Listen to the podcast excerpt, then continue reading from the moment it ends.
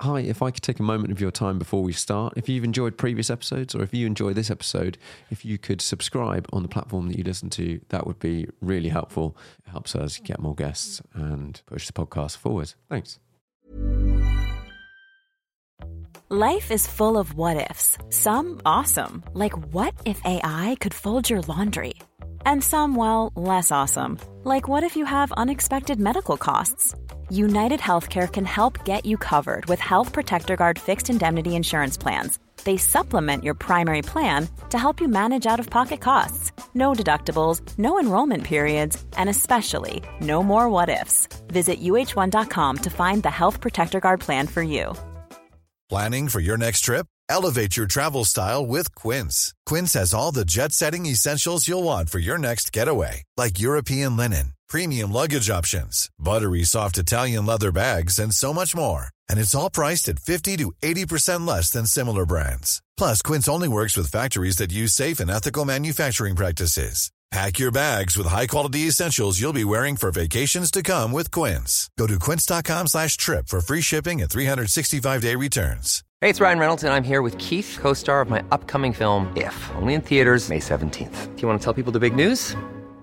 All right, I'll do it. Sign up now and you'll get unlimited for $15 a month in six months of Paramount Plus Essential Plan on us. Mintmobile.com slash switch. Upfront payment of $45 equivalent to $15 per month. Unlimited over 40 gigabytes per month. Face lower speeds. Videos at 480p. Active Mint customers by 531.24 get six months of Paramount Plus Essential Plan. Auto renews after six months. Offer ends May 31st, 2024. Separate Paramount Plus registration required. Terms and conditions apply if rated PG.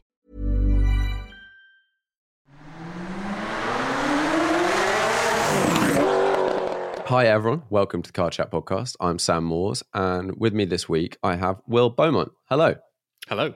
Welcome, welcome. I think we have a slight delay, um, but hopefully we can uh, we can work work through it. Um, can you tell me and the audience a little bit about sort of who you are and what you do? So yeah, I'm Will Beaumont. Um, I am a motoring journalist, and I am the founder and editor of Werke magazine, which is a sort of a quarterly high-end BMW magazine. Right. Okay. Werke. Where is presumably this is a German word. It is, yes. I suppose it, uh, I've been kind of toyed with having this as the as the as the tagline for the magazine, but it, it Werke is the last word in BMW, which kind of works as a sort of as a nice strapline, but also it technically is the last. It's the W in BMW. Yeah, because in in English we call it Bavarian Motorworks, and now I'm going to sort of butcher how you say it in in German, which would be like. Uh, I, can't, I can't even remember what the what Bavarian is in in German, but uh, but anyway, it's a Bayern Moten Werke is what I suppose what it would be in um, in in German, um, and so we don't necessarily have it as a as a as a as a, w- a word in English, which is why everyone always asks me, "How do you pronounce?" How do you know how to pronounce it? And I sort of most of the time I say it's written down. It's a magazine, so it doesn't really matter too much. I'm not going to get fussy if you call it work, worker, Verka. I don't really mind, but technically, I suppose it should be Verka, which is what I aim for. And I we kind of lean into the kind of Germanness about it because again, obviously the cars are German and Bavarian, and it's it's, it's that's a nice sort of it's a nice nice tie-in. Yeah, a hundred percent. But I can see that happening. Like I have for the for the people that are watching, and I'm sure you have a few. I've got I've got one issue. I've got the other issue actually, number one over there. Uh, you can see this lovely magazine. Um, and uh, immediately I'm like, okay, it's Worker magazine, and then you're like, no, it's Verka, and then is it maybe down the line you'll have the people that have been saying Worker magazine for 10 years and they'll be fighting the people that are saying Verka like Porsche and Porsche going no I don't care how you pronounce it this is this is my magazine and I'm going to pronounce it like this um, Uh, yeah, and we we get in a situation like Hyundai, and how we meant to. Oh yeah, we've been calling it Hyundai for decades. You, you, know, and now now we're being told you have to call it Hyundai, and I I mean, we'll I def, definitely don't. You know, won't, won't be in that. But we play on the um, the kind of the the puns within the magazine about it being called work. So I could people are definitely going to get um, are definitely going to get confused with. There is there's a section in it called the workstation, or what should be called the Verka station, I suppose, which is where we sort of have our long termers, and we have uh, we kind of have a dedicated page for an artist who sort of takes takes over and kind of creates some BMW artwork, and we call that work of art or because that doesn't work as well as Yeah. work of art it doesn't work so it is work of art and i don't know so it doesn't like i say we're, we're i'm making it more confusing so i don't it doesn't matter what you call it as long as you yeah as long as you got it and you'll enjoy it Yeah, so much scope for so much scope for puns. Because would you say it is work or not work? oh yeah. Oh, so yeah, when everyone's sort of saying, "Oh, what much. are you doing it for?" and you, "Oh, what are you doing today?" and I'm like, "Oh, I'm working." And uh, is it on you work on work? And no, I'm like, "No, I'm working with the." Oh, no, yeah. I see you- oh, it's it's desperately confusing, but also yeah, lots of fun. I don't, I like the confusion. It's kind yeah, it's fun. Right. Okay. So, how? uh, Where did this start? When? How did you get into the automotive space, journalism, etc.? So I started working at Evo magazine probably uh, maybe over 10 years ago. That was when i started. God it feels that feels like it feels like only yesterday. I don't think i'm old enough to have worked somewhere over 10 years ago but i definitely am. Um, um, and yeah i i started working there. Um, i was a i was a designer graphic designer and i got um, I was I'd gone from a branding agency uh, and I was a subscriber to Evo. It was my favorite magazine at the time, and uh, sort of still is, obviously, other than my own. Um, and we and I used to I start I got a job there as a designer. I mean, uh, it was a great process, the, the interview process. I think we spoke about doing about the magazine and magazine work and what graphic design for all of about thirty seconds, and then just spoke cars for an hour. Um, and I thought I came away thinking. "Oh, I might have done quite well here. I think I'm going to fit in with these guys, um, and I did, and I got the job, and I was just, I just loved. Again, I love cars. Cars have never not been a part of my life. My whole entire family are obsessed with cars. It's just you know, it, there is everything revolves around cars for me and in my family, and so, um, so I can, I can, I wasn't like a typical designer on the magazine in some respects who were sort of maybe interested in cars but more interested in design it was certainly for me i was more interested in cars and design and magazines sort of came second um, so I would be, I'd drive the cars and I'd listen to the people I'd work with with my colleagues and I just want to sort of absorb all the information that they were talking about and want to try as many cars as possible and I was lucky that I got to do stuff and eventually they just someone just sort of went um, we need a new staff writer do you want to do it? Because I'd written a few bits here and there. I used to I used to write about my own car in the kind of long term section of the mag, and they were like, you know, you you're not you're not you're not illiterate, um, so you might need a bit of molding. You might need um, you might need to, be to be not going to be immediately going to you know turn you into a sort of a writer, but you know you're going to need to learn, and so that's what I did. And yeah, and I and then I carried on working there, and I worked there for longer than I was there as a designer, and um and and yeah, and I just again it was just the most fun and the best thing uh, you know that you could ask for. And again, Evo is just you know a, a brilliant place. But eventually, um, felt the need to leave. Um, I went freelance, and and then then COVID hit, and freelance work was was quite tricky. Um, magazine that I worked on a lot when I was freelance, um, Modern Classics. Uh, which I really loved. I loved the idea and the concept of it, and there was sort of, I suppose, it was kind of the bits of Evo the kind of when we do sort of icons within Evo, it was like those bits, but kind of expanded to an entire magazine. So it really suited me, and I really enjoyed. I really enjoyed that. Um, and I was doing, I was working with them, and unfortunately, yeah, that didn't survive COVID. And I was thinking, oh, what am I going to do? What what do I want to do? And you know, I've got this background in design. I can write.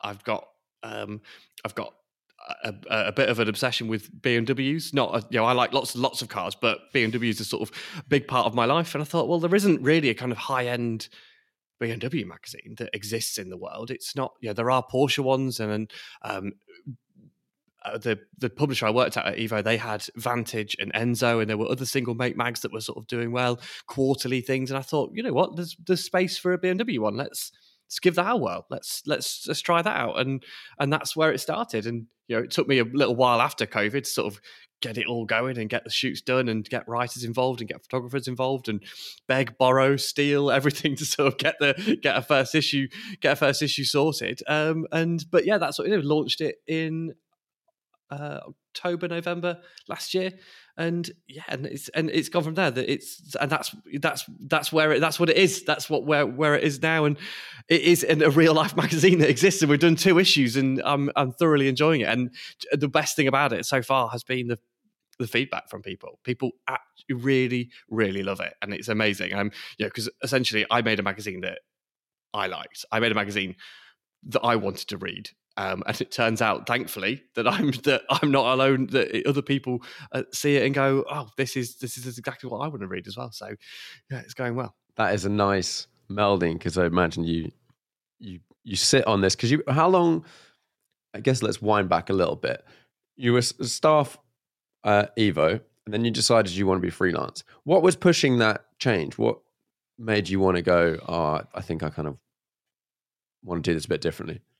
Um, I suppose it's a bit of there's a bit of there's you know there's I, I'm a bit of a control freak in some respects, um, and again, having worked as a designer and done lots of roles at Evo, and kind of worked on the kind of production side of it and creating it and being part of that side, to being on the writers the writing side of it. And I suppose if you think about a magazine in the kind of lifespan of each issue, it starts with this concept stage, and the designers are sort of maybe involved in kind of coming up with sort of like visually how things might look. Um, but it kind of then the writer is passed on to the writers while the sort of designers and production people are kind of setting up for certain things. And then towards the end of the schedule, that's when the designers, the subs, um, the editors, and stuff are all sort of more involved in in the kind of finalizing things. Um, and then so I kind of went, I tried every bit of that that path uh, within within creating a magazine, and as a writer, as much as I I enjoyed it and I loved it and I loved being part of part of that. Um, I wanted to also be part of the production side of stuff as well, and you can't quite do that. You can't necessarily be in that because we were we were too busy doing other things. You know, my job was a writer. I couldn't sort of go, oh, I'm going to spend the press week that we get there going, oh, I'm just going to jump back onto the sort of like the um, the design desk or the sub desk or whatever it might be, and to sort of to be involved in those kind of things. That doesn't really work like. I had other things to often write, um, and uh, you know, the staff changed. There was a big, big turnover of staff when I was when I was at Evo, and there was a big change in the culture of things. And I think I just saw not that it was not that I needed to sort of get out by any means. It wasn't a it wasn't a problem. Um, but I think what happened was is that, and this is inevitable, sort of like with any with anything, particularly when you're passionate about something, is that you, because of nostalgia and because of the way that you way people think, is that things are always better in the past. You forget about the the difficulties, you forget about the problems. So when you've it was getting to a point where I was looking back and going, oh, last year I was having much more fun. I was getting to do all these other things, and and I just thought I just thought, you know what, I'm not to, I'm going to start begrudging this. And even though this is the most amazing job and this is really cool people, and I get to work with you know really great friends, I get to drive amazing cars, and I'm in and out of the best cars all over this. I'm traveling around. I feel like I'm going to start begrudging a lot of these things, and I'm going to sort of, and I'm going to grow to dislike the place, and I don't want that to happen. So I need to sort of get out and leave now, um, and and start forging my own kind of path and my own and be be more responsible for myself because at least I can't begrudge myself in some in the same sort of way. Because if it goes tits up it's my own fault. It's not it's not you know it's not anyone else's fault. Um and I think that so there was a there was definitely an encouragement of, of, of that. And also I think it's the case with with big publishers to an extent a little bit and certainly with magazines like Evo where there's such a desire for people to work there um, that actually making progress kind of is is very difficult. You know, it's it's it's it's an old I say an old magazine. It's not that old, but you know what I mean. It's it has its it, it's defined in a certain way, and it, you know the people that have worked on that who are sort of higher up had possibly been been there longer, and I just didn't necessarily see me being able to change my role or to sort of like to, to progress very very quickly and again not in that same sort of way you know and i just thought it was it just felt like the right time. And there were other things about kind of working from home aspects. This was before covid and office changes and all those sort of things. And it and again they're really boring stuff but they were just sort of like the, the catalyst to kind of go oh do you know what? Now's the right time. Rather than mixing up and changing my contracts and doing all those sort of things how about i I, I, you know, I, I step, I step back and, and I, and I go so. It was also, and again, this is also really boring. Is and this is something that uh, was great about the publisher uh, that I was working for, Dennis. They did a, um, you got a, a, a six week or eight week sabbatical if you'd worked there for five years. And I'd worked there for five years. I hadn't taken my sabbatical yet, and it was a point where they go, well, if you left, you could have the sort of the, the financial thing of the sabbatical. So it meant I could leave um, and you know, without being maybe redundant or anything like that, but I could leave with a bit of a payout as well, which gave me a bit of a boost so I could start a freelance career. So all, all, the sort of everything kind of aligned all at once, and it just seemed like the right time um, in some respects. And yeah, you know, it wasn't a case you know where it was a where I fell out with everyone there or anything like. Just it just happened to it just felt like the right time, so that's why I did it. And it seems weird. Lots of people say, "Why would you ever leave?" And I sort of I look back and sometimes think, yeah, why did I ever leave? Because it was really, really good. And then I think back and go, do you know what? No, it was the right decision. It was the right decision. And it does feel like that now. But there were certain times where I was thinking, God, you know, um, you know, when people sort of talk about sort of driving the sort of like late, you know, I've not, I've not driven the latest um, 911 GT3, which feels like something really strange when you are when you when you're at Evo and you have you're sort of you're in 911s and Porsches all the time, and you sort of get to this point where you're sort of so familiar with them, and I'm like, oh, actually, there's a whole new generation of GT3 that I just haven't experienced, and that kind of feels a little bit strange from a point of view where I was sort of like so innately sort of in tune with those cars. But again, I don't. It's not a really a problem. I mean, that's hardly a really a problem at all, is it? What a what a first one. I, I see it as a problem. Yeah. I can see how this internally is an issue. Um, and yeah, that well, running a BMW magazine that is not going to change anytime soon. I guess. no, no, it's not. I mean, I, I say, I, I, you know, my my plan is, and it's it wasn't, it's not quite panned out this way, and it hopefully will do a little bit. But my plan isn't I mean, I like BMWs, but it's they're not. I'm, it's not only about BMWs to me. I love all cars. I love so many different cars. So I want to still continue to write stories for other people, and which can yeah, I can drive other things and drive other and drive other cars. But yeah, that, but at the moment that's not necessarily taken as I'm as I'm sort of trying to do create a magazine and um, do customer service and sell adverts and, do all the bits that, that, that I just that I'm not very good at, um, and I'm finding quickly that I'm the bits that I'm not very good at, and finding other people to do those. You know, the first issue, basically all the distribution was done by me. I had them all delivered to my office, um, and just and and was packaging them up and sending them out, and it was yeah, it was it was difficult, and I've I've decided that's not that's not a good use of my time. That gets someone else to do that. So. yeah, yeah, yeah, yeah. I imagine, and and and jumping out into the world slightly before the magazine of, of, of freelance. Did you did you have like a strategy beforehand to go? Oh, I've actually got you know all these contacts in these different magazines, or had Evo said actually you can still do some freelance stuff for us? How how does that work when you go in? Because presumably you're like well, now I need to be writing for people like now, not in two months' time. Um, yeah, there was yeah, absolutely. There was a there was an element of a, a, bit of both. I did a bit of I did a bit of stuff for Evo, actually mostly sort of just driving stuff actually when it came to Evo things, which is another thing that I also have done. That's a really great way of that was that's kind of that's particularly at the start that kept me uh, kind of afloat because of course pitching um, pitching stories to people, and there's always a bit of a time lag when it comes to comes to writing anything. And then so you pitch a story, and they go, "Oh yeah, we want that for this issue," and then and then you do the thing, and then you invoice it afterwards, and then it gets paid. So it could you know it, you can it could potentially sometimes be six months after you pitch something before you get paid for it. So you you're right, it absolutely there needs to be other things. And so I did a bit of driving just for sort of I know lots of photographers who some often need drivers, whether it just be sort of uh, driving a tracking car at 25 miles an hour or whatever it might be or whether it's some, doing something a bit more spectacular whatever it might be that's you know and i they they trust me to do those things so i got you know i got i got that sort of work. But yeah the leaping into the world of of freelance if you don't have any contacts and you didn't know lots of other people with the motoring journalism is a great industry in the sense when it comes to networking without having to do without having to feel like you're networking because all these kind of launch uh, things that we, that I used to go on you know I was going on a, car launch at least once a week if not more often than that um, when I was at Evo at certain point, points.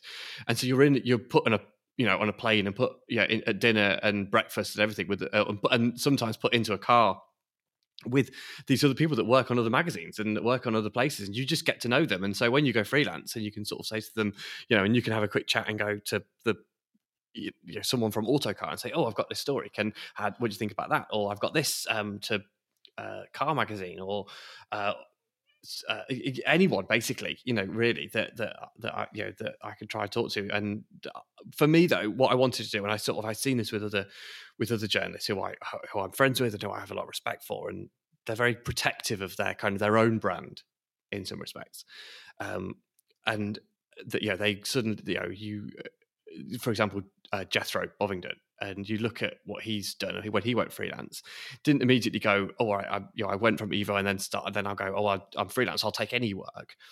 He he went and said, I do performance car stuff. I don't do, I'm not going to go and do you a review of the new SUV crossover electric car thing because that's not what I do, you know. And also, he doesn't have the, I suppose, in some respects, he hasn't got the sort of like the, the wealth of knowledge in that sector to, to necessarily to to do a great review, but also he doesn't want to be doing those things, and he wants to be doing what he's known for. So there was another element of that that I was, I, I thought, right, well, I'm not going to just take any odd work. I'm not going to suddenly start start going into partly because I'm not very good at it. I'd be a terrible consumer journalist. I'd be terrible at giving um, practical, reasonable, rational advice to people because that's just not how I think about cars. I love cars. I don't, and I, I don't care if they're expensive or unreliable most of the time, or whether they're silly and impractical or any of those sort of things. Because if if I like them, I like them for because because of loads of other reasons, and I'll completely ignore all the you know the kind of the the, the, the kind of crap that goes along with it,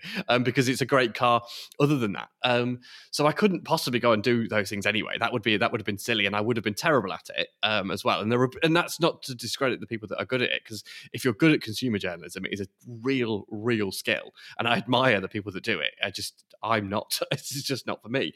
Um, so that was what I wanted to do, and I think I kind of, I, I, I very much like kind of, I suppose, older cars as well. So that's why Modern Classics was a great sort of fit. And that's why I pushed really, really hard to get into that magazine because it was like, right, that's going to be the sort of things I want to do. I like older stuff. And I've done a few bits for classic and sports car and and um, and things like that. And generally, you know, it uh, you there's, there is something of generally kind of the new car stuff. I don't really do. That's a very difficult difficult uh, world to get into, particularly kind of being a freelancer on launches because ultimately the best way to do that and the way to make it really work because you could be uh, you know, away for three days maybe if you're going to do a normal one day launch kind of thing. You're at least going to be out of the office for three days.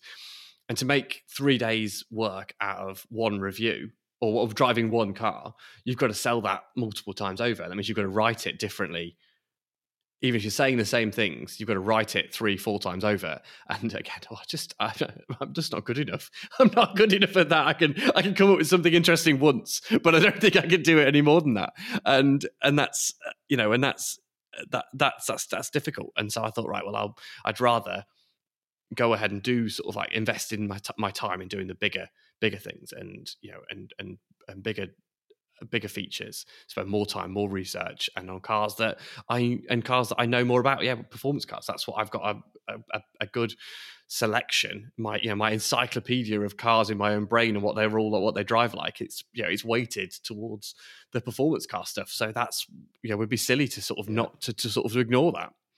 Yeah, massively. And I think it's definitely easy for people in uh, whatever sector in. I, I found it in my stuff. You start doing what you, you're angling, whether it's photography or let's just say podcasts, because I'm doing podcasts, and you start off and you're like, right, I I love performance cars, for example, and then you run out of content.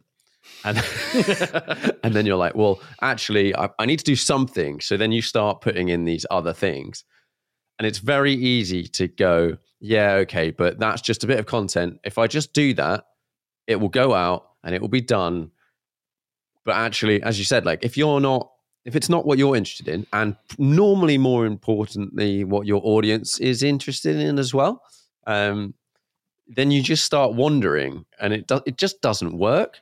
Whereas, like I get invited to some launches of some stuff, not not very many, but I often get invited to like pretty plain launches of like something that's really quite mundane, which on a personal level, I would like to have driven, maybe but for 20 minutes and not write anything about it, not record anything, not do anything, but have driven. But I can't make a video. Like you said, you uh, let's say you went to a launch and it was two days.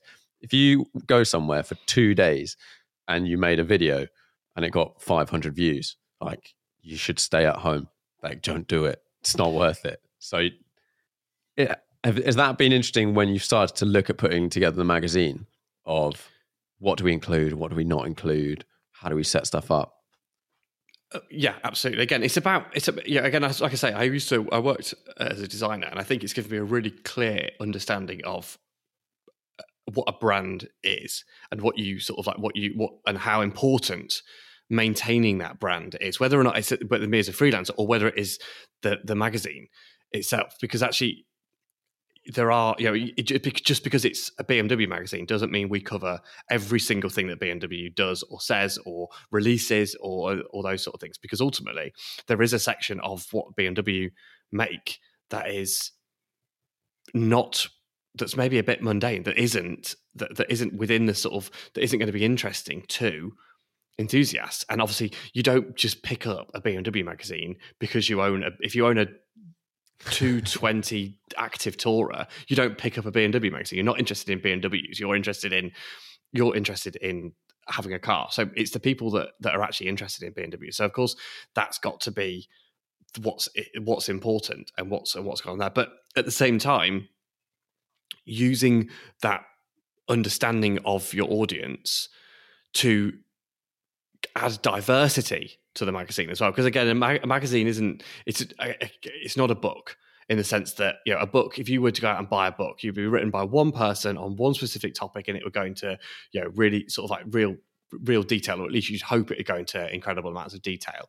Or something on those sort of lines. And I suppose I want the incredible amount of detail, but I want the magazine to be different voices, different topics, different different things, different cars from different ages, um, but all still within this sort of like this window of what I think is going to be important to, or what's going to be of interest to the to the reader. And that I think is probably one of the one of the trickiest bits about kind of putting together the magazine is getting that uh, that variety of content within the magazine at the moment because they're new and they're interesting and there's lots of sort of hype around them a little bit. I could fill the magazine with M3 and M4 content. Every single probably every single quarter. It could be you know we could have m3 touring you know m4 csl um you know it, you know modified versions of them. I mean it, it's just it's endless. And and it's great that there is that enthusiasm and those things that are happening out there because it does mean that there are people that are they're excited by this and they do want to read about them but i can't go well i've got to try and eke those out so that we get sort of a variety of stuff uh, elsewhere. And the the thing that i really enjoyed about again basically like i said this magazine is it's a it's it's a creation of all the things that I love about car magazines. It's taking bits about stuff that I have been reading car magazines since I could read. Basically, that was that's when I started reading car magazines, and taking all these bits that I love about that I've seen in the past and go, oh, that's a really cool idea. Let's let's do that. And like I say, it exists because there was some high end quarterly Porsche magazines, and I was like, well, that could work with BMW, so let's do that. And then I love new car reviews. You know, I love sort of knowing. I have a fascination about what, even if I don't drive them, I want to know what they're like to drive. I want to put them in my own sort of your kind of top trumps in my mind about which ones I like by reading the reviews. So that's got to go in. You know, I love it when sort of there's, uh, you know, when there's sort of something.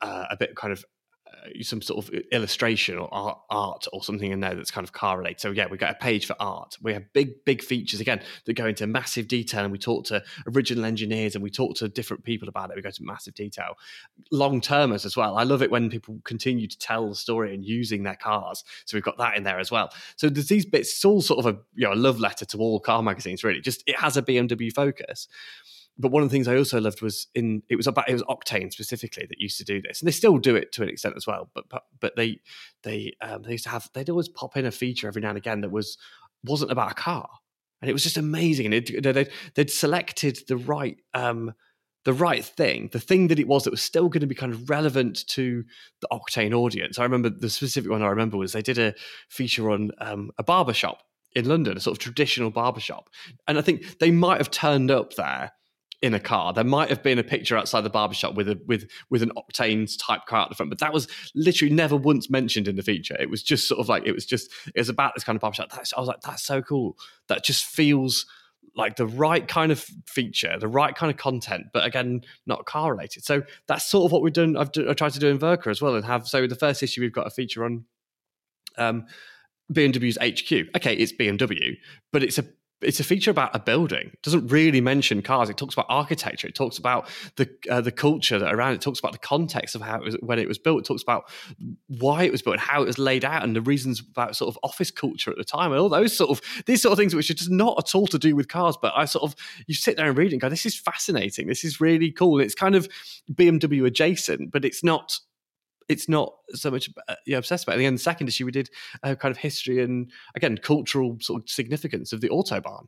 There's a pictures of a BMW on the autobahn, um, but BMWs aren't mentioned. It's not about BMW; it's about the autobahn. But it's of course it's still relevant to to the car. So that's the sort of stuff that I like doing as well. So even though it actually, in some respects, doesn't immediately fit this sort of what I think is you know, anyone would else go, well, that's part of the brand it's still within it and it's you're pushing those boundaries of what what it what it what the brand is about but then also not diluting it with yeah like i say a, a 220 active tourer uh, review because no one's going to be interested in that you know someone's going to be much more interested in a building than they would in an mpv whatever we want to call it you know practical family car kind of thing. It's it's an interesting one with because I, I like I, I think like you I, I love when I've got a magazine that I follow and read for a long time and whatever, and they they have other things in them. Um, I did something with Ted Gushue ages and ages ago. We did a podcast, and he was talking about Type Seven, you know, the Porsche kind of blog. Is there a magazine? Might be a magazine, but straight away it was like architecture, design, and some Porsches. Like it, w- it was not straight Porsches at all. It was very much architecture, cool culture, and Porsches as like three prongs. And I think it's very easy for magazines to get so into just like their, like you said, you could do every iteration of the M4 modified, whatever, blah, blah, blah, blah, blah, blah, blah. And you create a whole magazine that's wall to wall of one thing. And someone will read it and go, yeah, that's great. But I think most, like most people, or pretty much all people, we're multifaceted. We like different things. And getting a little bit of something else thrown in with all of these other features you're interested in, you go, oh, well, I'll read that. I think that's one of the, the best things about written, like printed media. You could do it on a digital one, but printed media, because you will read something that you wouldn't read otherwise because it's there and you're flicking past it and you're like, hmm, it might fit. Yeah, absolutely. Like I say, this the, the, the, what goes in goes into the magazine isn't an accident in that sense. You know, it's it's carefully curated to create this balance that that has this uh, has this variety of stuff and of all these things that we think are going to be of interest. And absolutely, and again, you're right. We all have different interests. We all we're not just interested in cars. I mean, cars, like I say, are mostly what I'm interested in.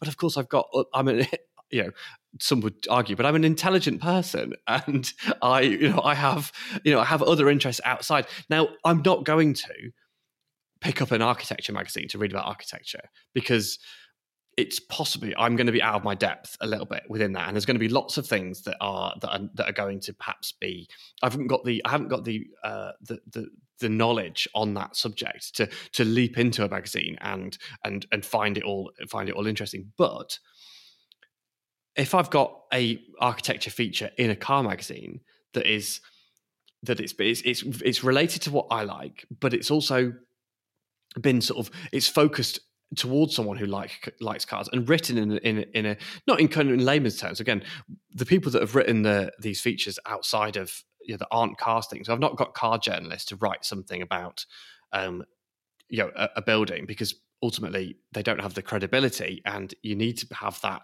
that that knowledge. But talking to an architecture journalist and going well this is for a car audience so perhaps don't there's not as much assumed knowledge. You're going to have to perhaps signpost a few things a little bit more to, to make to make it clear. And as long as and again, but I'm editing it. If I get the feature back and go, I don't understand this, um, I go back to the you know back to the original writer and go, we need to explain this a little bit more. Can you you know can you rewrite this or can you tell me how it is and I can what's the, I mean we did that wasn't actually necessary with any of the um, with any of the features that we did because they completely understood what it was that we needed, which was great.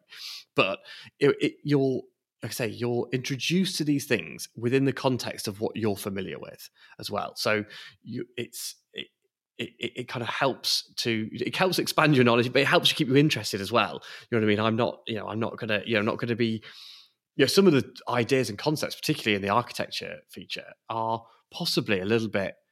Uh, they're not the sort of no, not it's not the way we talk about cars. It's not you know that we don't talk about cars in the same sort of way, or at least necessarily I don't. Um, perhaps maybe if if you're a Road Rat subscriber reader, which again, great magazine, they they certainly sort of uh, kind of expand on the cultural and the design side of of the way in which cars are and the kind of significance of them sort of within the kind of wider community, which is which is what what, what Road Rat's fantastic for, as well as all the history and the kind of being nerdy about cars. They do a really good job of that. Um, and I think that's a little bit kind of you know what we're trying to do with with the with these other features is just to sort of go, you're gonna you're gonna learn a little bit, and you're gonna you're gonna you're gonna be introduced to new sort of like concepts, a new way of thinking, but it's still going to be within the context of a car magazine. You're still going to sort of it's still for a car audience kind of thing. So I think that's yeah, I think that's that's again it's a difficult it's a difficult line to tread, um, and I think so far we've we've achieved it, and I think it's I think it, and it's been lots of fun. And I've again I get to again, like I say, I'm creating this magazine that I want to read. And when I get these features back from these writers, as soon as I get it back, I'm like, stop everything. I want to read this. You know, and that's you know, that's that's exciting for me because I think if I if I got it back and thought, oh, I'll read that later, I'm like, that's not the right thing to go in a magazine. I've chosen the wrong thing or the wrong person or whatever it is. You know, that's that's not right. That needs to be. It needs to be I need to be excited as soon as it comes through. When the photos come back from a feature, I'm like, again, I can't wait to flick through all of these. And I want a bit, and I'm always a situation going, there's way too many of these photos. I can't use them all. And they're all amazing. Yeah. And so far, that's, yeah, that's, that's, that's what, that's the best way it's been. So yeah, I, I think if I'm not excited by it, and that's proven so far that, that what I get excited about, eh, so do other people, which is great. That is good. That is good. When you came up with the idea for the magazine, and started thinking about it, put together and whatever. How long did that te- take to get like when you went, okay, I want to make as a magazine to episode one or what, I'm not sure what they're called. Number one, printed and out. Um. So, oh god, that's a that's a really that's that's a really good question because um, I'm not entirely sure. Um, I think because it was so long. Basically, that's the reason why I'm not entirely sure because it was so long. Um, yeah. I think, uh, like I can say, it was it was kind of COVID sort of COVID sort of times when, um, actually, in all honesty, so wait, when uh, modern classics ended, um, it was actually put up for sale by Bauer Media, who were the publisher that, that had it, and I sort of thought, well, I don't know how much it's going to cost. I don't know how much you could buy a magazine and for, but let's go into discussions about trying to buy this magazine because I liked it. I was working on it. I understood it. I thought it was a good, had a great audience, had you know good numbers. I thought, right, well let's let's give it a go. I don't think I was anywhere. I don't think I had anywhere near the sort of money that uh, Bauer wanted to sell it for, but I didn't know that at the time. I didn't know how that was going to be. So I thought, well, that didn't, and that didn't work. Obviously, I didn't buy that. Um, and so I thought, well, what's the next next step within this? If I, if I'm going to run a magazine, if I can't buy one, I start one.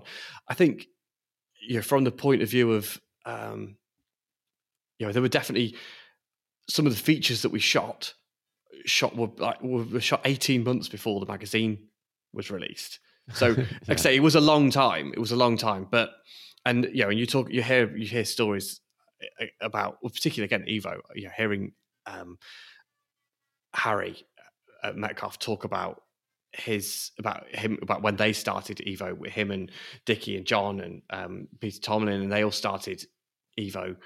I hear about sort of like the the him you know, it taking months basically to start it, uh, but obviously they had they had Harry who you know had they had cash to start with, you know, and I I didn't, you know, and yeah. because I was also creating a magazine that content's never really going to go old. It's never, yeah, I'm not talking about sort of doing super relevant content. We're not going to focus on news. Yeah, we do a little bit of sort of an update of what's happened sort of in the past since the last issue kind of thing. But um we you know I'm not focusing on news. I'm not focusing on sort of like super current things. And yes, there are new car reviews and stuff in there, but do you know what I mean? New cars don't suddenly go off sale, you know, the day after, you know, the, the, they're not, you know, yeah. after reviews are published or anything like that, anything like that. So that they kind of last a little bit longer. Um, and yeah, features about about bigger things. It doesn't matter. So I thought, well, it doesn't matter if I take two years sort of creating the content for the second for the first issue and establishing advertisers and getting out there and talking to BMW UK themselves so they can get they can help out and all you know to, to try and encourage them to help to help me with it uh, with all those sort of things. So yeah, it took a long time, a long time, and you know, and coming up with a name and coming up with all these things that again that you know and, and trademarking it and doing all those other bits. You know, I le- and again I learned again from other people and hearing other people talk and doing other things and um, you know Dan Prosser who who's launched. Uh, the intercooler and and the the the, the situation they had from from being Drive Nation and changing it into you know, the intercooler and them not trademarking that name and going oh right okay I need to make sure that if I go when I come with the name I can trademark it and I can have this thing so it doesn't so I don't have to change it down the line or I'm not going to get in any trouble. But there's also loads of things I haven't done correctly. There's loads of things that that I've done incorrectly because they are they're the, the, they're the established way that other people do it and I go I don't care about that. That's not. I'm not interested in that. I don't care whether everyone else yeah. does it. That's not how I'm going to do it because that doesn't that doesn't make any sense to me. That's a waste of my time. I don't. I don't. I don't care. You know, whatever. I'm going to do it my way. Um, and there are other things where I got, where I've gone and done it my way and gone. Oh, that's why everyone else does it differently because I did that wrong and that's not how these things work. So I'm hoping, you know, hopefully that doesn't sort of that doesn't reflect in the content of the magazine you know, and hopefully it doesn't reflect in other bits. Hopefully it's just possibly the time it take it took me to do the second issue, which wasn't quite the three months that it should have been. It was more like six months um, rather than the quarterly. But we'll well, get onto a better that's the schedule. process. Isn't yeah. it? It's like you, you episode like version one. The first thing, if anything, you ever do takes, like you said, it could take two years, and then the second one might take six months, and then the next one takes three months. Like it's you learn a lot, but you're breaking so much ground on the initial one. Can you give me an example of one of the things that you were like, I'm going to do this my way because I think this is better, and then you've realized, ah, everyone else does it this way, but there's a reason. Uh, I mean, the distribution is the first thing that comes to mind, particularly um, because, like I say, I I, I, looked at other people that were that were that were sort of talking about distribution, and they were sort of they were saying, "Oh, well, yeah, we take fifty percent," and I was thinking that sounds too too much uh, from every sale, and yeah. I was like, right, that's that sounds like that's yeah, I'm not happy with that. Um, and then you go, well, why can't I do it myself? Kind of thing. And and you go, right, cool, I'll just I'll do that. And it must be. I was like, there must be ways of there must be ways of sort of having a a, a, a relationship with uh, raw a business relationship with Royal Mail or Evri or something on those sort of lines. And yeah, even as a single individual doing stuff, but I didn't have the scale to do any of those sort of things. So the first batch of magazines, you know, that, that I got orders for, I went down to my local Tesco Express um, and and you know, with with with boxes of, of, envelopes full of magazines and and sort of went to the sort of counter. I was like, I've got two hundred, you know, two hundred issues. And they were the guy behind the counter was like, what? I was like, I spoke to Evri and said, "Can I take it to one of your distribution places?" And they went, "No, you've got to take it to the to your local to your local place." And I went, "Fine, they're not going to be happy with this." Um, so those, so that was that was certainly one of them. Uh, advertising you know, I'm not good at selling adverts. I talk to people about magazines, and I, yeah, well, I had other bit. I had someone else involved in the first one, but the second issue, uh, I haven't had anyone involved in that. Um, but third issue, well, that's been taken over by someone else completely. But yeah, just trying to. I'm just not good enough at getting money out of people. I want to talk to them about cars and magazines, and I don't want to talk to them about how great it is. I'm not a very good salesperson. Found that out. So how how did you get around that issue? Because you've got you've got some like I mean, there's there's quite a few companies I've heard of advertising in issue number two. Uh, yeah, well, I mean, so I was very lucky that um, that the people that advertised in issue one that that um, that I didn't sell an awful lot of those. Someone else sold those. Issue two, they were so happy with the environment that they're in and the and the feedback yeah. that they got, and they and they like being they like you know they like being associated with with the brand to enough that they can see the value in that that it was a fairly easy thing for me to do was to phone pick the phone up and say do you want to advertise again? And they said yes. Um, so that was very easy. But uh, you know for this magazine to continue to work and to make a make make a business sense because at the moment it doesn't. Um, uh, you know to make it, you know, it, we need to expand that the commercial side of it really. And i'm not in a yeah. position to be able to do that. So anyways we're not suddenly going to turn it into a magazine that's full of full of loads of ad, you know loads of cheap adver- uh, adverts or whatever. That's not the that's not going to be the plan with it. I mean, it has to you know, again the protecting the brand. It has to be the adverts and the and the way people advertise and the amount of adverts have to be fitting of a magazine that I'm charging 10 pound you know, for. It's not a cheap magazine in that sense. And if you were to have you know, if you were to pick up a ten pound magazine that was fifty percent adverts, you're thinking, what am I paying for?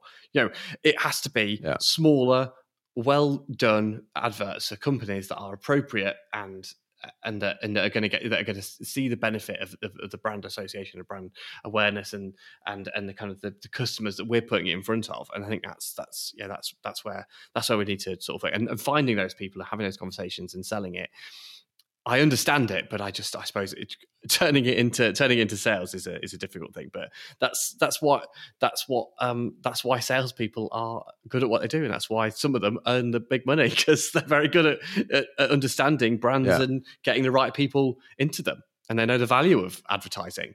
You know it's a difficult one sometimes to sort of to talk to people about advertising and they you know particularly print advertising. Again this is possibly sort of very niche stuff and perhaps um, is is a bit of an element of the industry that most people don't understand or maybe not interested in at all. But you know where web advertising and digital advertising, you can see everyone who clicks on your thing. You can you know the numbers instantly. A print yeah. advert, you don't know how many times that's converted someone to get in touch, go on your website, find a you know even make a sale or whatever. You can track as much as you can with specific phone numbers or QR codes, all those sort of things. But it's it's again it's about the kind of the, the brand awareness and the brand association and being part of an environment that you're going to be you're going to have uh, other kind of high end content around. If you're selling high end BMWs, or you're selling a high end product, or you're selling um, expensive insurance or spe- uh, speciality type stuff, you want to be in that sort of you want to be in that environment where it's you know where it's it's it's it's interesting and it's it's it's up there with with with with with your brand and lots of other magazines again not again not, not discrediting them because they do what they do really well but lots of other magazines don't have that kind of that same high quality, high uh, you know, luxury brand that that I've that I've that I've created. So yeah, that's it's important to maintain that.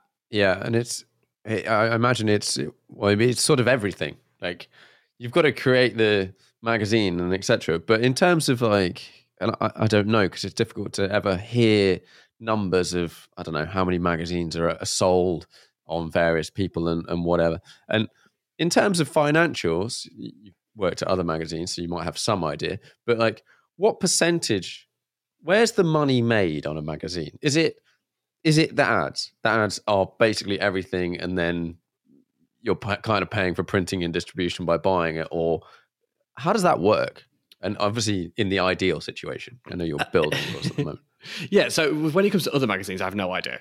I, as an editorial person, or even yeah, being on an editorial team, um, I was kept very away from the kind of business business decisions and stuff that was going on with magazines. Yeah. Not necessarily on purpose. I don't know necessarily how, how that worked. And we weren't necessarily even in the same. They knew you were going to leave yeah, yeah, probably. Well, yeah, there might be there might be. I mean, when setting up these these publishers, that might somebody very clever at the top might have decided that we keep editorial people away from the business decisions and the sales team because otherwise they learned too much. I don't think that was necessarily what was happening. Um, no, I think we were too busy doing other stuff. We were too busy creating the magazine to worry about other other bits like that. That wasn't wasn't yeah. But so I don't know how it works in other magazines. I have to admit there are uh, the the breakdown of the kind of percentage of what what what comes in and what profit and what makes money um, is is is difficult. I suppose I would say that probably kind of copy sales and and uh, subscribers is probably more of a uh, it's more stable than the com- than the than the advertising and commercial side. I suspect. Yeah. Again, I'm just getting that from sort of like from the things that I would get there. There's sometimes that would be a case where we'd we'd, we'd often get a sponsorship for something and then we'd suddenly go oh we can spend some more money here. And that was you know that was that was yeah. that was how we would that was how so it was that's perhaps not as not as consistent the kind of the advertising and the and the, that the commercial sales type of stuff. Uh, when it comes to what i'm doing the copy sales are the thing that certainly makes the most amount of money. That's what it is that we're that we're that we're we're kind of generating most of the most of the revenue from at the moment. Yeah. Um, and I suspect that'll be always be that will continue to be the case because ultimately, as great as and I know this, yeah, as great as the I'm not making I'm not making an I'm not making a magazine for advertisers. I'm making a magazine for readers. Yeah. And of course, actually, that's that benefits advertisers. Actually, if you see it in the long run, yeah. But I'm not creating a magazine to appeal to advertisers. I'm creating a magazine to appeal to to, to readers, and to, to, I want them to enjoy. And I want people that buy it go, "This feels like I've you know I've I, I, I've got more than my money's worth. This is you know this is you know this is how it, how it should be, not just from how it feels, but the content within it, and um, you know, and, and so far that's that's been that's been the case. And hopefully we build up this audience with and we build up this this readership of people that are you know that are really dedicated to the magazine because they fully understand it. And I'm working and creating my you know creating something that they're going to love, and that eventually the advertisers go, oh, we want to tap into this audience and we want to buy adverts for this. But ultimately, the reader is important to me and that's where so in some respects i suspect will always be a case where it's the reader that we get the most revenue from because they're who i'm making it for. Yeah. Well it's definitely it should it should always be the focus isn't it? Because it's the people buying the magazine that make it work. No one else makes it work. Like if you if you don't have an audience that enjoys the content you end up with one of those magazines that you get given out for free that comes through your letterbox or your on a thing somewhere and it's just full of just ads and advertorials and just it's just the whole thing. Is like a paid thing. And they're like anyone that will read it. Will anyone read it? Can i just give it to you? Um, and then like no one cares. Whereas if you've got a, an engaged bunch of people then that's va- that is value for an advertiser and the other stuff. Um, but it's yeah it's, it's by far the most important thing. Um, how, how many how many copies have you, have you, you sold um, it, hopefully it's it's ramped, but like what sort of numbers are we looking at? So we had so we've had four thousand printed of of both of both issue. Um, with I think I can't remember exactly how many we sold of the of the of the first issue, uh, but we're looking. I think it was about uh, it was might have been about two and a half thousand. So we um, so there's, but the, we're, we're, still selling. Seems like good going. Yeah, we're still selling lots of the of the first issue. Um, and we weren't able to get that into the into shops in the same way because I made some mistakes when it comes to uh, registering the magazine and specific barcodes and all those sort of things. So it can't be sold in the okay, same way. Yeah. Um, again, that's one of those things that I didn't know about, and I just went ahead and did some stuff. And you're meant to register yeah. it with the British Library and have a special number, and I didn't know any of that kind of stuff. And I just went ahead. you have to send them like, one. Um, I, have not done so. I don't know what the. I mean, I might. I don't know. There might be some angry librarians that come over and and sort of try and try and try and t- t- you know take me down. Um, I don't know. Um, but so th- there were lots of things there. Will, but with the second issue we have a distributor on board, um, and so we're going to be with that. Uh, that's fifty percent of our run has gone into shops um, around. Yeah. There's a few you might be able to pick it up in a few kind of WH Smith travel things so at airports and you know, Eurotunnel. Few shops around Europe uh, and in, in America as well. So there's been so yeah half our print run's got gone there, and then the other half is we're selling on uh, online, and um, it's looking like we might not have might not have printed quite as many or enough of the second issue at the moment the way it's going which is which is great it's, it's fantastic but we're yeah yeah, so at the moment, issue one is not a rare one. Let's put it that way. But uh, but the thing is, what we'll do is when we've you know, like I say, the, the content isn't doesn't really go old. You know, I mean, we're going to have a yeah, we'll, we'll be selling back uh, back issues. I think as uh, we're still you know, quite often people that are uh, introduced to the to the magazine who haven't seen it before go, oh great, I want both issues. You know, absolutely. So, and that's they're still selling, it's still selling well. Um, and maybe we'll do sort of get it into shops in with a when with a uh, if we yeah we can combine it with some of the second issue ones, so we can buy it as a as an introductory package kind of thing. There's there's ways in which that that will happen, but like I say, the second issue uh, is you know is, is, is going exceptionally well um, because we've got a we've got a better we've got a better network. We've got more people that know about it. Um, we've got a better network. We did I did my first show um, at the weekend where I was, you know, where I was actually selling it and stuff. And my God, that's difficult. Just yeah, talking talking to people, you know, uh, and trying to sell magazines and being, you know, uh, available uh, to talk and stuff all day is it's great fun. I mean, you get to meet fantastic people, but oh my god by the end of it you know you know you've done the work you know we had to be up at uh, five to get there and you know and we, we finished at about we think we started leaving at about five and honestly i'm surprised you know i didn't sort of just fall asleep on the way on the way home. It was yeah it was a long long day and it's tiring. But but again it's made all the worth it was so worth it when you know somebody comes up and goes oh what's this? And they look at it and they go god what this is amazing. You know how much is how much is how much is it? And they go 10 pound. And they go only 10 pounds. You're like buy two then. You know it's just sort of you know there's it, it, yeah it's it's really it's really it's really encouraging. And yeah i would say it was it was great to, we did i don't know whether i don't know whether we I, i've never done a show before so i don't know whether we sold enough. I don't know whether we sold you know a, a good amount but we we certainly so it seemed worth it to me and it was great to get in front of people and great to sort of get direct feedback from people as well. So yeah i loved it. Yeah and it's it's it's brand awareness and all of that. And someone might see it, and, and, then the next time they see it in a shop, they're like, "Oh yeah, yeah, yeah, I remember," or "I buy that," or or whatever. One thing I noticed when I when I bought these copies is you do two versions. You do two covers. Yes. What was the thinking behind doing that? Well, and is there of, a lot more admin to do two covers? first of all, it makes my life easier because I have to because I, I couldn't choose. Basically, the first issue I couldn't choose which cover I liked. the most. So I um and again going back to sort of like the intricacies of magazine creation, um when they're when they're creating uh when they're printing something, quite often I think they will either print it uh two ver- two I think they call it two up. So you'd have two when they create the plate, there would be um there'd be two versions of it on the cover anyway, on the on the plate anyway. So there would actually be a case where they'd be printing two two covers each time the paper, a sheet of paper went through. So they might as well print two different versions because otherwise they'd just be printing the same cover twice on the same sheet. So it doesn't cost any more right. to have two two different covers.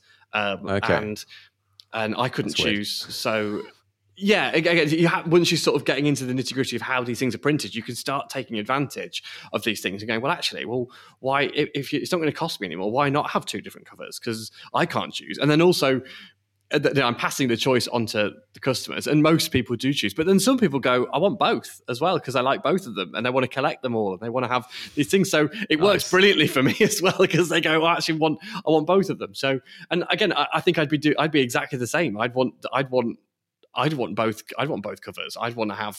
I'd want to have of a magazine that I was kind of obsessed with. I think I'd want both both options. So that's what that's that's how I can understand that. I can understand people's obsession with it. So so yeah, um, very. It's very good that that's that's that's happened. Um, so I would, if, if if anyone else who was you know making a, thinking about making a magazine, yeah, a single make mag or doing whatever they wanted to do, I would say, um, I would. My bit of advice would be, do two covers because um, it means that possibly somebody might buy two two versions of the same magazine. So, yeah, yeah, which is absolutely happy days. so, I guess one of you're a, a, massive BMW fan.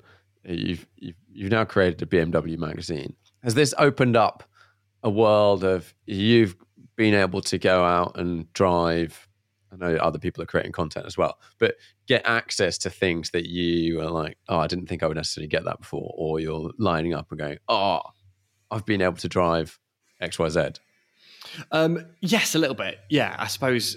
Um, like I say, I've got I I I, I I'm, I'm in charge, so I get to I get to take all the bits that are the most fun things, I suppose, and go. Well, I want to do this. Yeah. You know, what I mean, second issue, we drove a you know a three liter CSL Batmobile. I mean, just the idea of getting into one of those cars ever is is just it's just phenomenal. Do you know what I mean? It's you know, it's such a it's such a treat to be able to to be able to kind of have a go with one of those things. And again, I know that again I should be thinking about being sort of conscientious and being being a journalist about all these things. But ultimately, I'm like, God, I just want to have a go. It's in lots of these cars, and ultimately, my that enthusiasm creates a story because you become yeah because you're you're, yeah. you're, sort of obsessed with it. So it does it does it does help. But yeah yeah absolutely yeah that those the you know again the first issue with the E30 M3 was in some respects because it's like I've never driven. Many of us have those stubborn pounds that seem impossible to lose, no matter how good we eat or how hard we work out. My solution is PlushCare PlushCare is a leading telehealth provider with doctors who are there for you day and night to partner with you in your weight loss journey. They can prescribe FDA-approved weight loss medications like Wegovy and Zepbound for those who qualify. Plus, they accept most insurance plans. To get started, visit plushcare.com slash weight loss. That's plushcare.com slash weight loss. Hey, it's Ryan Reynolds, and I'm here with Keith, co star of my upcoming film, If, only in theaters, May 17th. Do you want to tell people the big news? All right, I'll do it. Sign up now and you'll get unlimited for $15 a month in six months of Paramount Plus Essential Plan on us. Mintmobile.com slash switch. Upfront payment of $45 equivalent to $15 per month. Unlimited over 40 gigabytes per month. Face lower speeds. Videos at 480p. Active Mint customers by 531.24 get six months of Paramount Plus Essential Plan. Auto renews after six months. Offer ends May 31st, 2024. Separate Paramount Plus registration required. Terms and conditions apply if rated PG. One. I've never driven an E30 M3. They are, from my point of view, they they seem to be sort of the perfect BMW. Let's find out if that is the case. Let's see whether or not they are just as good as the as as the hype. Whether or not the the, the current stratospheric values of them is is is worth it. And so yeah, that's absolutely where, you know, where these things these come from. It's like I want to have a go in them. I want to do these things, and I want to I want to find out these stories. And so if I want to find them out, somebody else must want to hear it. So I'll find it out and tell the story. So yeah, that's that's that's what it is. And again, you know, I I don't I don't have a I, I don't go on you know fancy launches from BMW. Actually, I don't think I've been on a single launch from BMW since I um, launched the mag. So I'm not sort of they're not shipping me all over the world and putting me up in fancy hotels and Yet. feeding me Yet. nice food. Well, no, yeah, and not yet. And again, maybe it will never be the case because it's not that sort of magazine. You know, we're not doing loads and loads of Yeah. new car stuff. Um, and so I suppose yeah, there's an element of I think there's people sort of think, oh, you you've started this magazine maybe just to sort of like tap into a world where you can get loads of free stuff. And obviously, I'm not going to turn down free things, but I'm also not going to discredit the magazine's reputation to to get some free stuff either. It has to be, even though it's about BMWs, it has to be. It still has to have a credibility to it. It still has to when something's bad. It still has to say it's bad, you know. And I don't think we're never going we're never really going to be focusing on anything that is bad about BMW because that's not what people want to read about in a BMW magazine. But if something, if we go, yeah, so this next issue, and it's not something I'm driving, but we've got someone driving the XM for us, and obviously it's in the context of of a mm-hmm. of a BMW, and I've not we've not had the review back, but I said, you know, if you don't like it, don't think, oh, I've got to say it's nice because it's in the BMW magazine. If you cannot find any redeeming features about this car, that's what we're going to publish, you know, and people aren't. You know that's that's just the way it, that's that's that's that's the way it is. It's a, I'm fascinated by it. I want to know what it's like more so than you know. I want from from sort of from a point of view of Yeah. you know, from someone who likes BMWs, from someone who likes the brand, from someone who possibly kind of likes the idea of a of a of an M SUV as well. I'll be I'll, I fit into that criteria a little bit. Although I, you know, the concept of you know this the idea behind this is not is something that's I'm diff- I'm finding difficult to come to terms with. But I want to know what it's like. So yeah, let's do that. But if if there are no redeeming features about it, we'll publish that it's rubbish. You know, that's not just because it's a BMW Yeah. magazine. We're not going to be talking about all the best bits about it. You know, that's, that's the way it is. So So as as a yeah, I'd say hardcore BMW enthusiast, how do you feel and and about the current state of BMW and design and cars and and where it's gone? Because I feel like you know we've come into a different era that's a bit different design wise to previously, but their cars have changed over the years. What do you think about current BMWs um, I think and things like the XM? Yeah, well, uh, yeah. What do I think about? I suppose, uh, even though I have, to, you know, even though I, I, I basically, I mean, I should say that I got into graphic design because I'm a failed car designer. Really, I went to, I, I- yeah, I'm interested in cars. I wanted to, I was interested in design, and I went towards that sort of that part of things, and I was encouraged away from it because I wasn't very good at it. Um, so I always, I- I'm always a little bit wary about commenting on car design because even though obviously it's very personal what I like, I also know that I haven't got the um, I don't have the authority to talk about it with any sort of credibility. In some respects, I will. I will say things, cars that I like the look of and don't like the look of, um, but no one should take it with with a, don't do any um, take it seriously at all. Um, I'm also I I have this this thing with with me. If I drive a car that I like and I like the way it drives, I'm sold on the way it looks. I don't know what it is about it. You know, I, I, I mean, particularly, I think about sort of like the Civic Type R.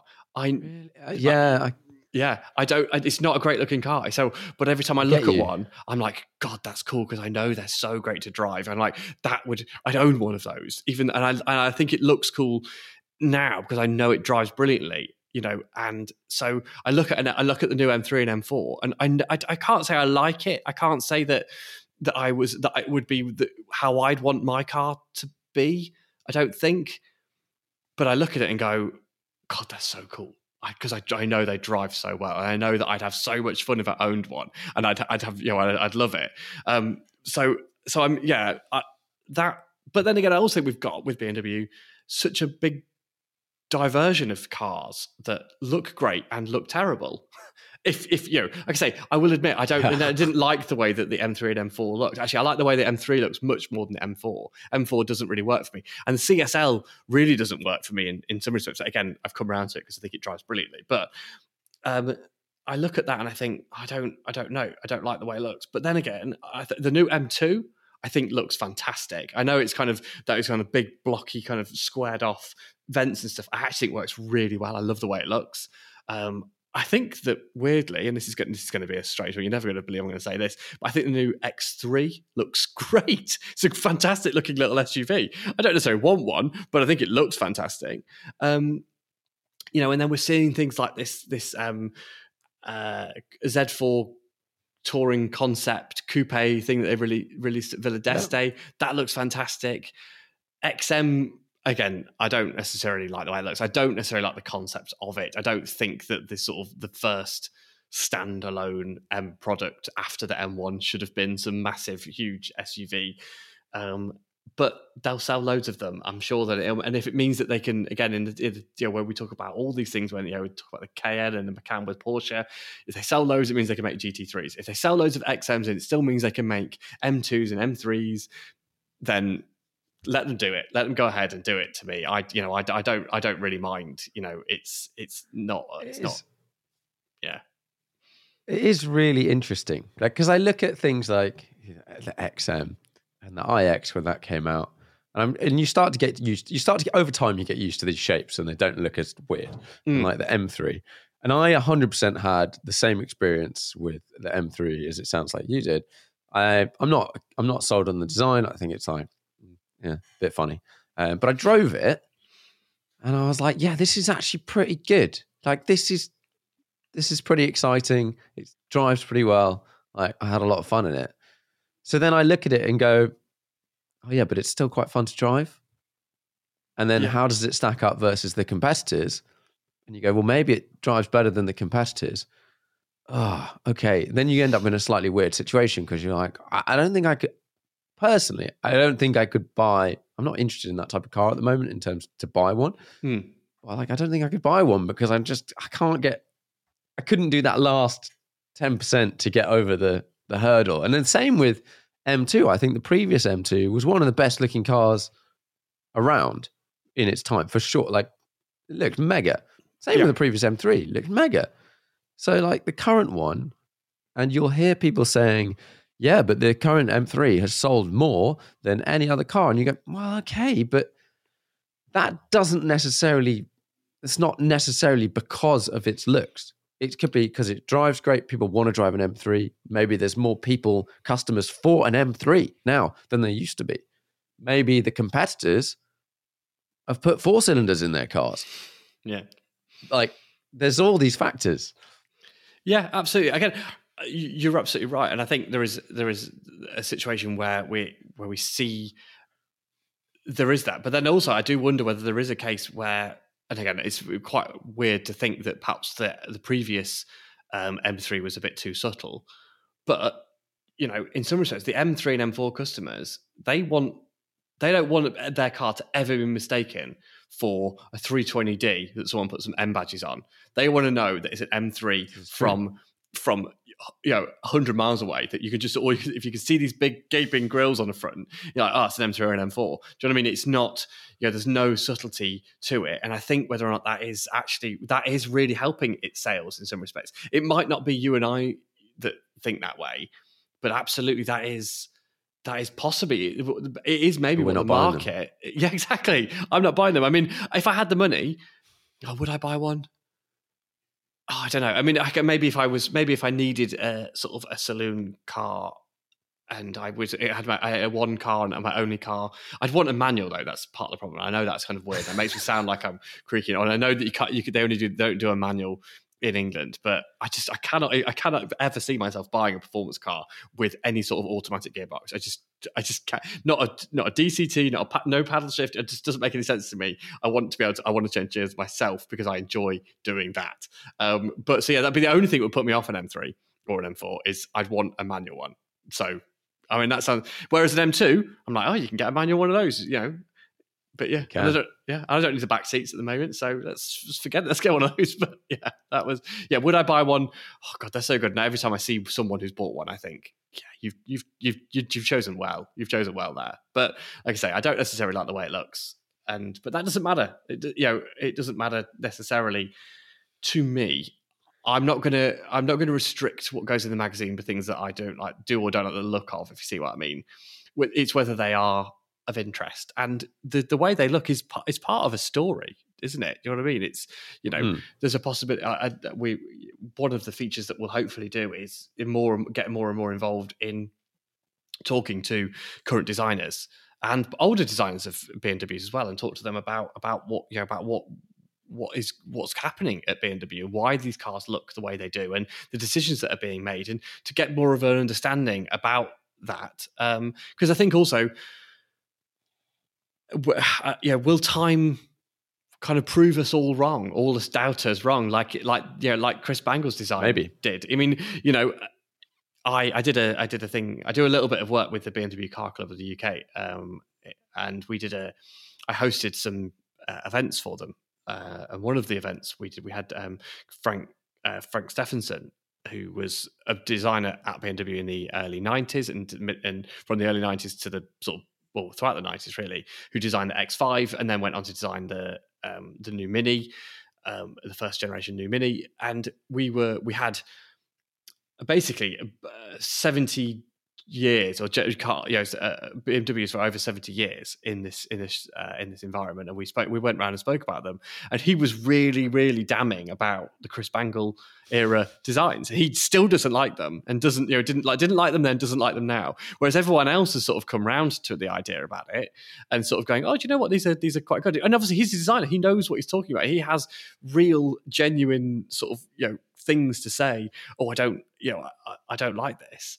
Um, I don't like these yeah. things about them. And I can go, oh, you know, we were talking about a 1M. It's one of my favorite BMWs ever. And I think they look so cool. cool. They just look amazing. And he's going, oh, I don't like this bit. I don't like this bit. And I think it's like, oh, it's like you're, you're sort of like stabbing me every single time you critique it. I'm like, yeah. oh my God, this is amazing. But that doesn't matter that you disagree. That's absolutely fine to disagree. And again, even if I disagree with someone who's actually much more credible than, than me when it comes to design, I still like the look of it. Um, but yeah, will we think the same way? Quite possibly. There'll be a bunch of designers who don't like them now who won't like them in the future. But I think maybe the general public and the general attitude will look back and go, oh, you know what, those those M3 grills, they weren't so bad. You know, I don't know. I think Yeah. It's when you get someone like that talk about a design, um, and and we did a a podcast ages ago. Um, so oh, if, you, you if you're interested in that, go and have a listen. Uh, so the people listening to this, um, and you get someone that's really into their design, and I, I'm I, I quite like design, um, and but I'm, and I'm quite a details person on various things that I do and whatnot. And sometimes when someone points something out, you, you let's say you just can't unsee it, and it's it can ruin an object. Um, I can't remember what I was listening to something recently, and they were, they were talking about a watch, and it was like the hands on the watch, and were, it was like a really popular Rolex or something, and the guy was saying, "Yeah, but the second hand like does not touch the seconds, or doesn't get close to the seconds, or the hours, or whatever." And you look at the design, you're like, "Oh yeah, it just seems short." And then from then on, like looking at a car, and someone points out that, like we've got, I think modern BMWs definitely have, they have some slightly funny shapes around bonnets meeting midlines, and then other yeah. stuff for whatever reason. The bonnets are all a lot higher, and the lines just don't flow across. And as soon as someone points that out, you can't unsee this thing on the front of the car. Yeah, Yeah, absolutely. I, you're, you're right, and again, it's it's a case where you almost don't want to know too much when it comes to when it comes to yeah. these things. Yeah, absolutely. And again, it's it's a it's a funny one. Again, watches are a really good really good example of that. Is that I I like watches, but I don't know enough about them, and I like watches that I like, and I could potentially pick up a watch that is that that is kind of naff within the watch community or the watch world. Do you know what I mean? I you know I I buy I like watches I don't, but I don't have many watches at all. I only really like um, tag tag watches because again I don't know enough about watches.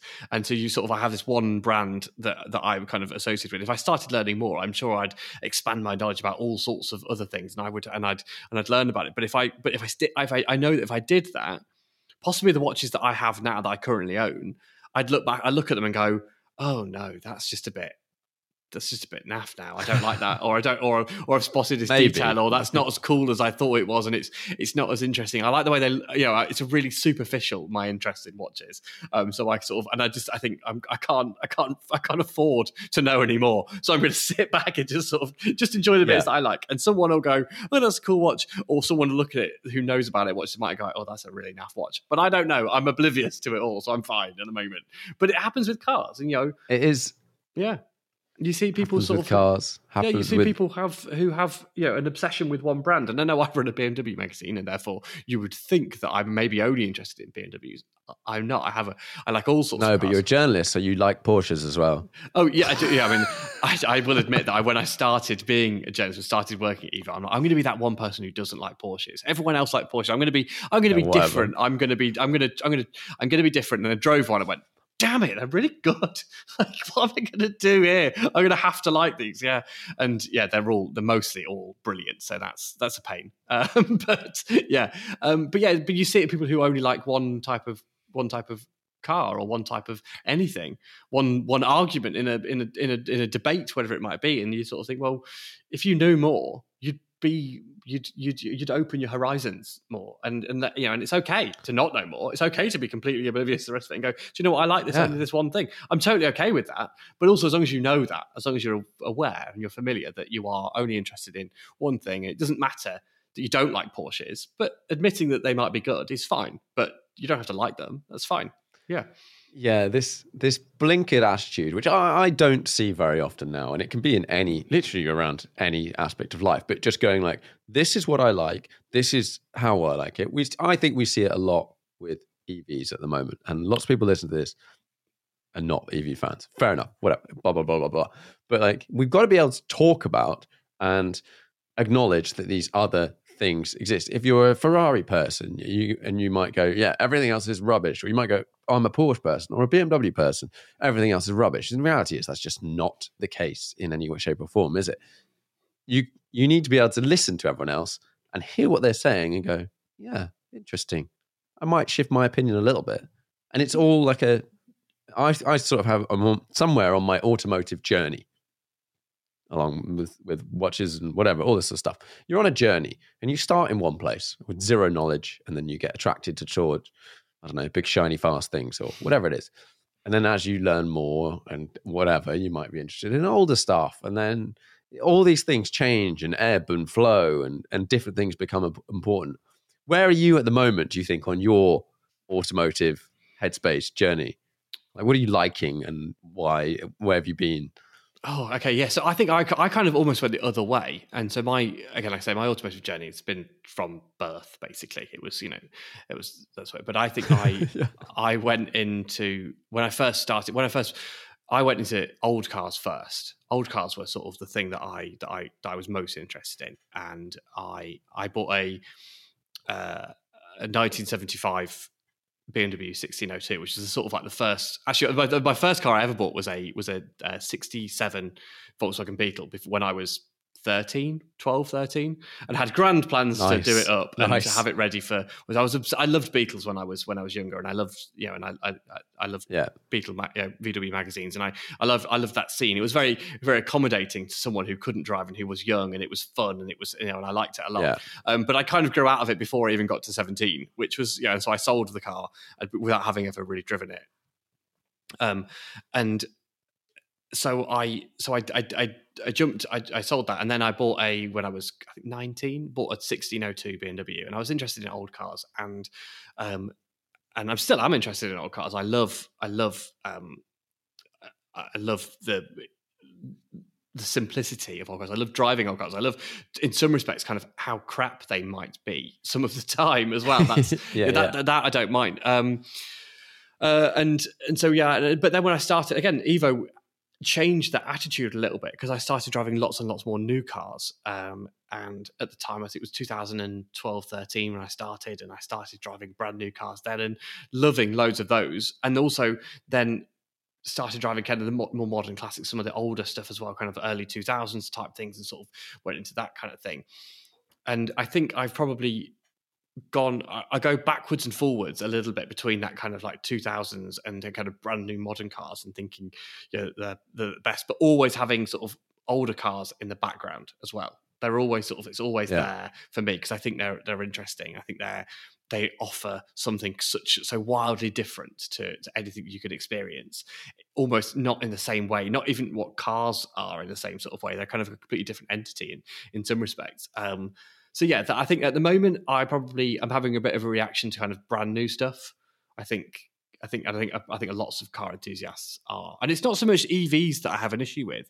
Um, I think there are some brilliant EVs. I think we, I think my problem with lots of EVs is that it seems like manufacturers are are, are, kind of they've got they've, they've got carried away with all this control that they can have with EVs that they couldn't previously have with um, with with petrol cars and this instant torque, and they can meter out the, the, specific amounts of torque in a way that they could never do before, and torque vectoring and all those sort of things. And we've created these kind of these objects that are sort of possibly uh, objectively too good, um, and it takes away the control of the driver a lot of the time.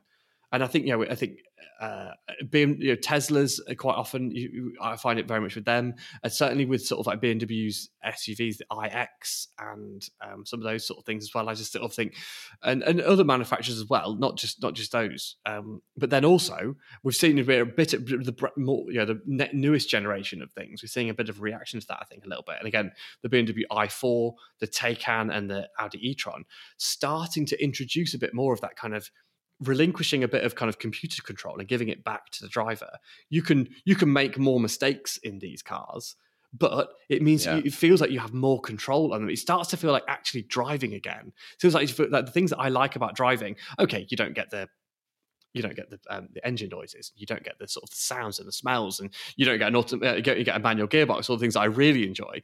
Um, but actually, sort of like actually appreciating them for not just being these technical marvels, but also appreciating them for being actually really, really, really fun to drive.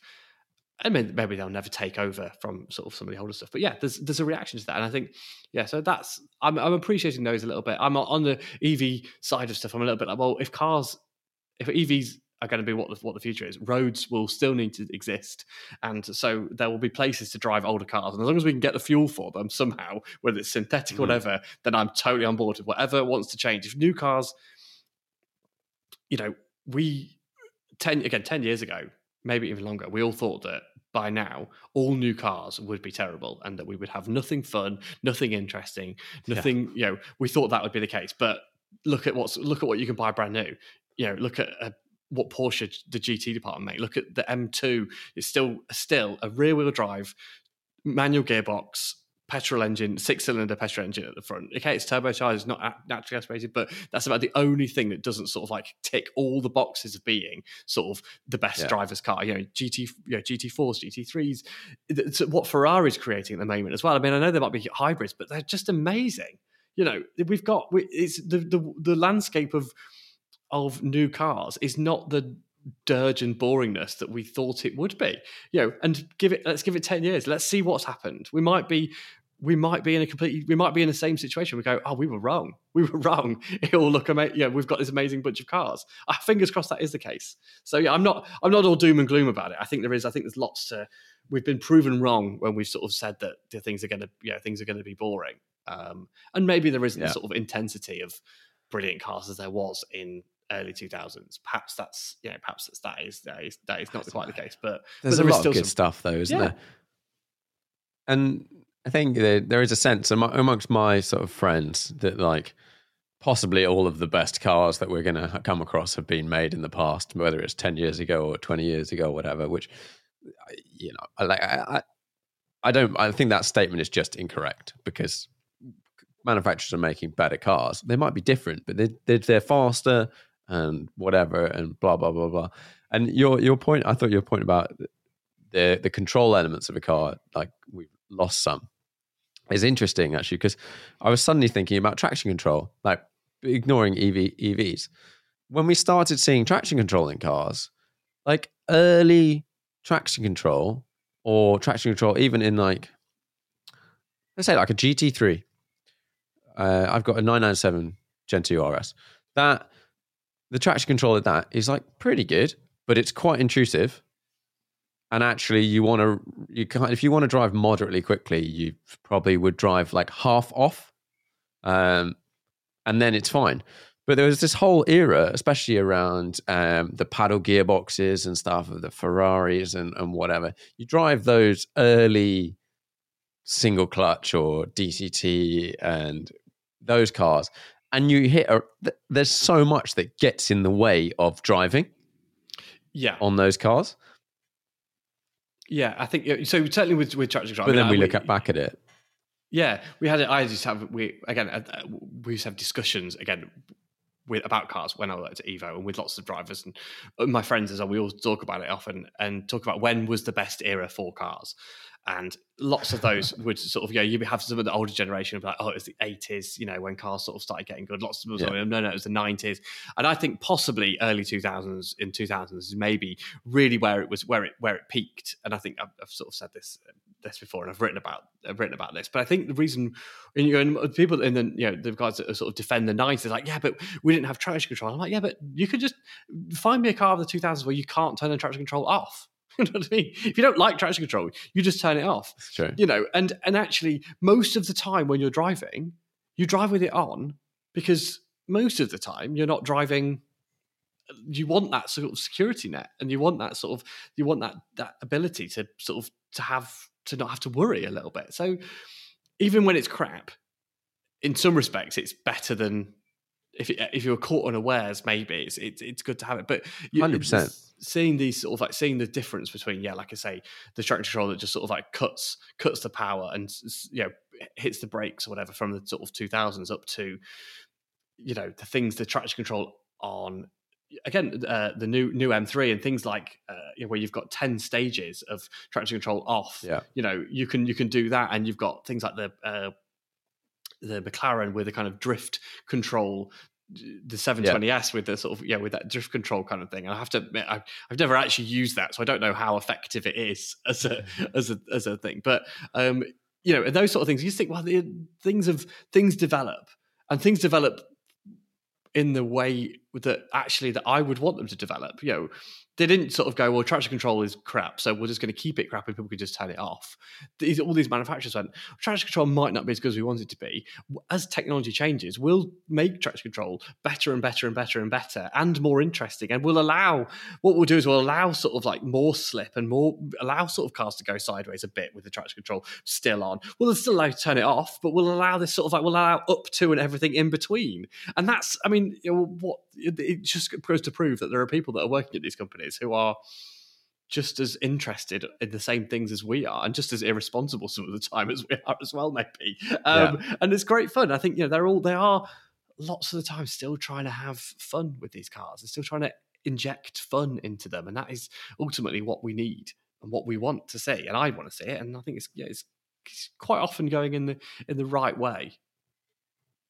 Yeah, that is a very good point, actually. Like, traction control has been like modern traction control is designed by people that want to be hooligans. Like, they are you. Uh, like in an ideal world for me, I would have traction control on the entire time. There is an element of me that's like, yeah, I want to be the hero, but like have it off, and I never notice it, and it's never doing anything until I really need it, and then Yeah. it saves me from hitting a solid object. That's that's the traction control, and everywhere in between. If it's getting in the way of just driving around, and you turn it off. Therefore, it's kind of pointless because you've just turned it off, and you've you're going to hit whatever. but the number of people that crash their cars now on the way home from the dealership or within a week, a new Ferrari or something, you know, you've, you've done well in life, you sold a business or whatever, and you've gone out and bought a F8 or an 812, and you've decided that you're going to turn everything off because, you know, whatever. And then on cold tires, you get 800 horsepower. And that's it. Your car is gone. it Yeah. happens far too often. Yeah, it does. And again, it's, it's probably yeah, it does. And I mean, I, there's I can't remember. I think it might have been BMW again on a launch I did a long time ago, talking to people about the information they get back from when cars are. Um, the cars are serviced, and they get to they get to know they can download all the information about how many times the engine's been put in sport or sport plus and all that sort of thing, and how many times the traction control's been turned off. And the, the, there is obviously a, a bunch Yeah. of people that do crash them when they turn off, but there's also a bunch of people who a very very large proportion of people who never once turn the traction control off in their car. And I suppose in some respects that either means that that maybe what it means is that, that, that it's been developed correctly, that no one felt the need to turn it off, that they that they drove it around and never once sort of came on or interfered with what they were doing, and they felt absolutely happy to, to have it off, or they were also quite right, rightly sometimes terrified about turning it off because there are some cars that are really tricky when you turn the traction control off. so yeah, absolutely, but that's that's kind of the joy of it sometimes as well. Yeah, and you, and you never you don't get to see the full car until you have everything off. And I'm not saying you should turn everything off, but especially modern high horsepower stuff, they're so trick at managing the power through the gears and through everything. And with traction control on, they just nibble away little bits here and there. You don't feel like you've done anything. You feel like you've like in a modern Ferrari in sport, which is like the sort of normal setting. If you put your foot down, it will just go Mm. as fast as it thinks it can go in a straight line. You'll get no tire slip whatsoever. But that is nowhere near full power. Like nowhere near. But then again, if then with traction control on, You nudge it up and you start to get a bit of slip and stuff. yeah, uh, but then you start to start getting. then you a bit of put all- full everything off and you've just lit them up standing still. Yeah, so you get full power, but you don't go anywhere because you just you just vaporize Yeah. your tires. yeah, yeah. I, I think. I mean, I I I love I I, I love. I love being a bit of a, a bit silly in cars. I love, I love, I love it experimenting without the traction control. I think it's you know that that's kind of part It's of fun. the thing that I enjoy about cars. And again, I enjoy the cars that I enjoy the most are cars that I can take sort of within the you know within the reason take beyond their limit a little bit and start to ex- and start to eh, experiment with with with how they are and start to feel like I'm more in control than the car is. And I think they're the ones that are the best where you get to where you get to do that. And I suppose that we're going back to sort of like my obsession with wanting a manual gearbox is that having the most amount of fun because I feel like I want to be in more in control, and it's probably sort of it's maybe an arrogance, maybe when it comes to driving. Who knows? But you know, I don't. I want to be. I want to be the core ingredient to whatever happens. I don't Yeah. want to be feel like I was secondary to it. And if that and you know, and feeding a car wheel spin, feeding a car go a bit sideways, and, and manipulating it into that position and and controlling it, they are all the things that I enjoy absolutely the most about about it. And if a car doesn't do that, or if I can't do that in a car, it doesn't mean it's a bad car. I suppose it just doesn't fit the criteria of it being a fun car. And so, quite often, and that's that's also fine because most of the time, how often are you driving around like that? You're just not, are you? I mean, even even if I like doing it, I can't pretend that every way, every day of my morning to work, um, You know, T junction, yeah. yeah, I'm not I'm just not doing that. You know, that's that's not that's not that's not reality. But when I want to do it, I, when I- you know, when the environment cre- is created, when I you know if I'm on a track certainly, or if you know if I've got my favourite corner that's you know well sighted and I can see that, I think oh you know I just have a little a little play around here. That's what I want to do. But if I can't do that, then I don't want that car. I know that sounds possibly a little bit. Um, a bit a bit juvenile, possibly, but uh, you know, that's that that's me. so that's I'm happy with that. But I, but I think that is that is definitely as you you know you go along your say this automotive journey, but I'm not I'm not going to turn this into some sort of catchphrase. But like being in control of a car and you dictating what it does and how it does it is fun. Yes, That is yeah. fun. If you if you are in a car and you're telling it to do something and it's not doing it, that sets off alarm bells. Whether it's like you're trying to turn in and it's just like horrifically understeering or or whatever. Yeah. Or you might be in a PDK equipped Porsche and you've taken it to a Porsche Experience Center. I've I've done this recently, and they're like, "Oh yeah, you can like drift around this circle or whatever." But because it's an automatic, and it's not the GT3 one, you have no way of having any sort of clutch kick or anything. You've got no handbrake. You've got no way of breaking traction at the rear artificially or sort of adding to it. Yeah. So you, the car revs out, and then you're going too fast, and then you're understeering, and then it eventually the boost comes in, and maybe you're oversteer. That is not fun. That's kind of scary. Whereas if you're in control of the elements and it does the things, then it's fun and it's fine. Yeah, and again, I think again, uh, I, I, like you say, I, I'd make a joke about it, me being a bit juvenile, and I suppose there is an element about it that is a bit juvenile because actually, what we're talking about is having fun. We're not talking about seriousness. We're not talking about making sure that Expensive that, you know, toys. Yeah, absolutely, they are, aren't they? That's that is what we buy them because they are fun and we we enjoy them. And if it doesn't. If, if, it, if it isn't fun, like you say, if you're doing these things that you're trying to do something silly and it won't play ball because it's been created to be too sensible, then it's not a very good toy. and I know that's not, you know, again, like I Yeah, say, I'd make a terrible consumer journalist because you know, talking to someone about how you can't get it to oversteer is not reasonable, rational advice you give someone. But that's what you sort of want in a car some of the time. And I think that's okay to, to admit that. I think there are sometimes there are, you know, and again, there are, there are certain publications in certain colleagues of mine and friends that I've got who sort of look at me sometimes and like kind of shake their head at what a yeah what a what a, what a what a child you're being about all this sort of stuff. And I'm like well yeah but I'm not the only one. There are a bunch of people that also just, are just like me who who you know who want to have who want these cars to be silly. And I live in a family of people who we're all basically just sort of go you know we want it's got to be it's got to be fun. It's got to be it's got to be you know we can have Yeah. boring and interesting cars. We drive in but our fun cars have to be just that bit a bit silly a bit over the top a bit wild some of the time yeah they're the they're the best ones to have absolutely Hundred percent. Um, I'm conscious that we're we're ticking along on the time, um, so I, I normally wrap this up with five questions. Um, do you have the most memorable driving trip or journey? Um, ooh, okay. I, I, I, I, I do. I know. I, I listen to your podcast, so I knew these questions were coming, and I should have been more prepared because the problem is, is these these things change almost on a daily basis. Um, I suppose That's the point. yeah, it is. You know, I, I my most memorable memorable car, but so my most memorable trip I ever I ever did. Um, I went away on my own to Europe in my. I had a, I changed my 1602 for a 2002. It was a, I kind of reshelled it and all those things, and I took it away. I was away for about a week or so, um, just on my own, just driving. I went into Holland, down through Germany, you know, into Austria. Went through the Alps, through Switzerland, came back via the Nurburgring and Spa, and just had, you know, just did all the things that you kind of want to do on a on a on a car journey. And I've done lots of the same things Mm. since, but never kind of either not in my own car or not done them all in the same sort of in the same way. And and so that was probably sort of like the, one of the most memorable trips I've done. I've had so many brilliant drives in um, in in cars that that I've done through work as well that that are that are fantastic. So uh, it's this is almost too many to list. So, but but, but I won't, I'll do I will do that one. I'll I'll stick with as being sort of the biggest, most memorable one and one of the most fun that I've, Yeah. I've had. Yeah. And you're that so that car you've you've now turned it into a 2002. Is that right?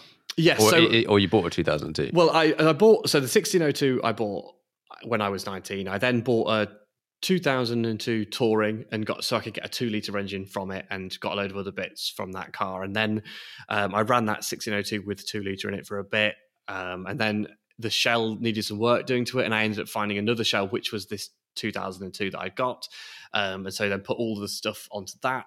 And then drove that around for which is what I went, went away in. And then when I started working at Evo and I was driving more and more cars and I didn't need um I didn't need my car as much because it was my everyday car. That's what I used every day. That was my normal car. Yeah, yeah. Um and I didn't need a car as much. I took it off the road and completely restored it. Um and I, I, I, I kind of, it, I painted it blue. If it was red before, and I and I went a bit mad with it. I put a cage in it, and it's got, um, it's got you know Group Five Bilstein dampers on it. It's got uh, it, has got a five-speed gearbox with a, a, limited slip diff. It's got more power. It's got big carbs. It's got yeah. It's it's. I've turned it into something that's that's ridiculous now, and it's not great to drive long distances, but it's also great fun. I say, it's you know I I went up to um, uh, Yorkshire last year in it, and um, with with again another great drive with a bunch of kind of work, work colleagues, um, Aston Parrott and uh, Drew Gibson and Dickie Meaden, and we all just went up there with a bunch of other people, and we started, yeah, we we just drove around Yorkshire moors, which we would normally do on sort of road tests and things like that. So it was a bit like a busman's holiday, yeah, but yeah. in our own cars, and we were paying for our own fuel. It was and our own dinner. It was a terrible. It was terrible. Um, but no, we had loads of fun, and we had yeah, and that and that sort of and you know driving it there, it was terrible driving it up there. It's just, you know, it, it does about it does sixty miles. It's got no sound deadening. It's it does about three and a half thousand RPM at sixty thousand uh, at sixty miles an hour because it's got a low ratio diff in it. It's got a tiny fuel tank so I had to fuel up twice just getting to Yorkshire. It was just, I mean, there's so many things about it that are just awful. But then I got there and it was amazing. Just, you know, as soon as you get it onto some, you know, fast roads, it's great. Small, small, you know, little tight corners, it's wonderful too. I just, yeah. And I'm, I suppose so much of how I learned to drive, driving fast, whatever it might be, I learned to do that in that car, even though it's very kind of different now than it was. It's still the same car and it still broadly behaves in the same way. Um, and so I feel yeah. so comfortable in it. I can just sort of, I can just, you know, I can just drive it how I want to do it, and and I can, you know, I feel it does everything I want it to do, and it's just yeah, it's huge, huge fun. So, so any car, any drive I have in that is one of the some of the most memorable things that I get to do as well. So yeah, brilliant. Do you think? Do you think you've taken it too far, or you're like, no, this is great? Oh yeah, taking it too far. It depends. What no, that's maybe not. That's that's in some respects yes. So I made it too nice.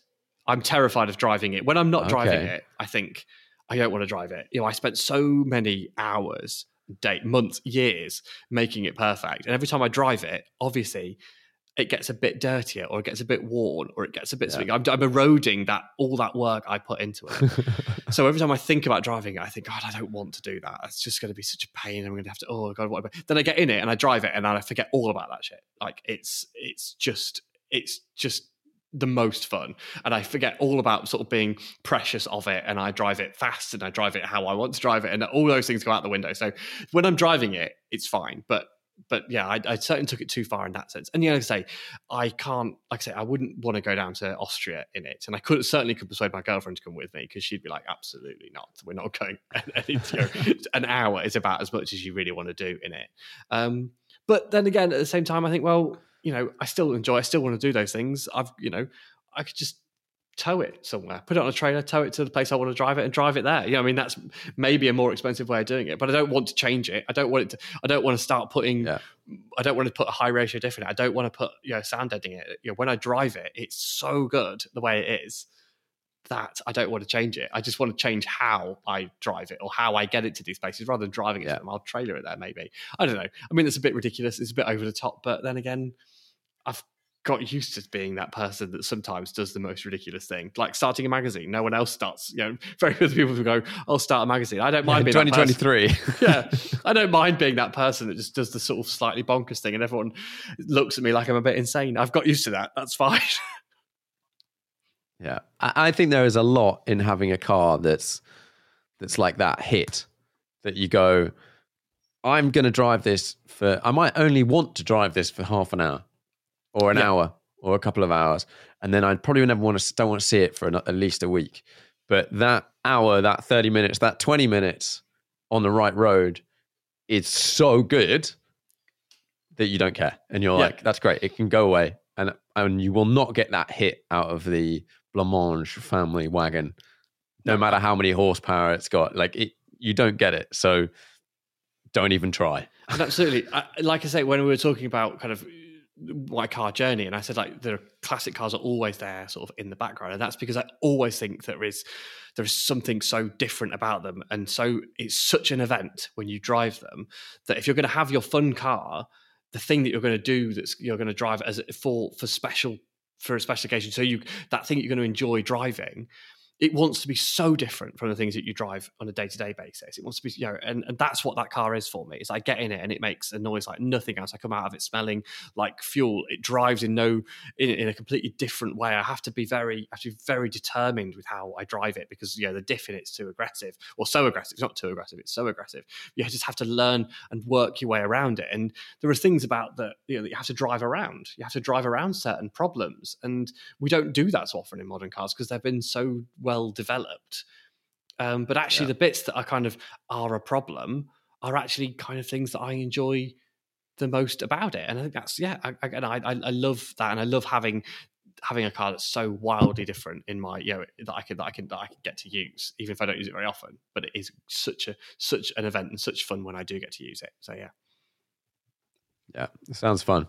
If you could only drive one car for the rest of your life, sports car, what's it going to be? Well, I mean, I should say, obviously, my 2002, that would be, but I think I've just told you why I don't want to drive that every day. um, you know, I spend all Yeah, the so you're going to tell me a 911. um, um, I, oh, am I? Am I going to tell you a 911? E- I mean, I love, there's so many 911s that I love, and I, I, I hope one day that I get to maybe buy uh, a, a 996 GT3 Gen 1. I love those a lot, but would I want to drive that every day? Would I, would I, is it, it, are there other cars that I feel more comfortable in? Again, I should choose a BMW, shouldn't I? And I probably would, I think.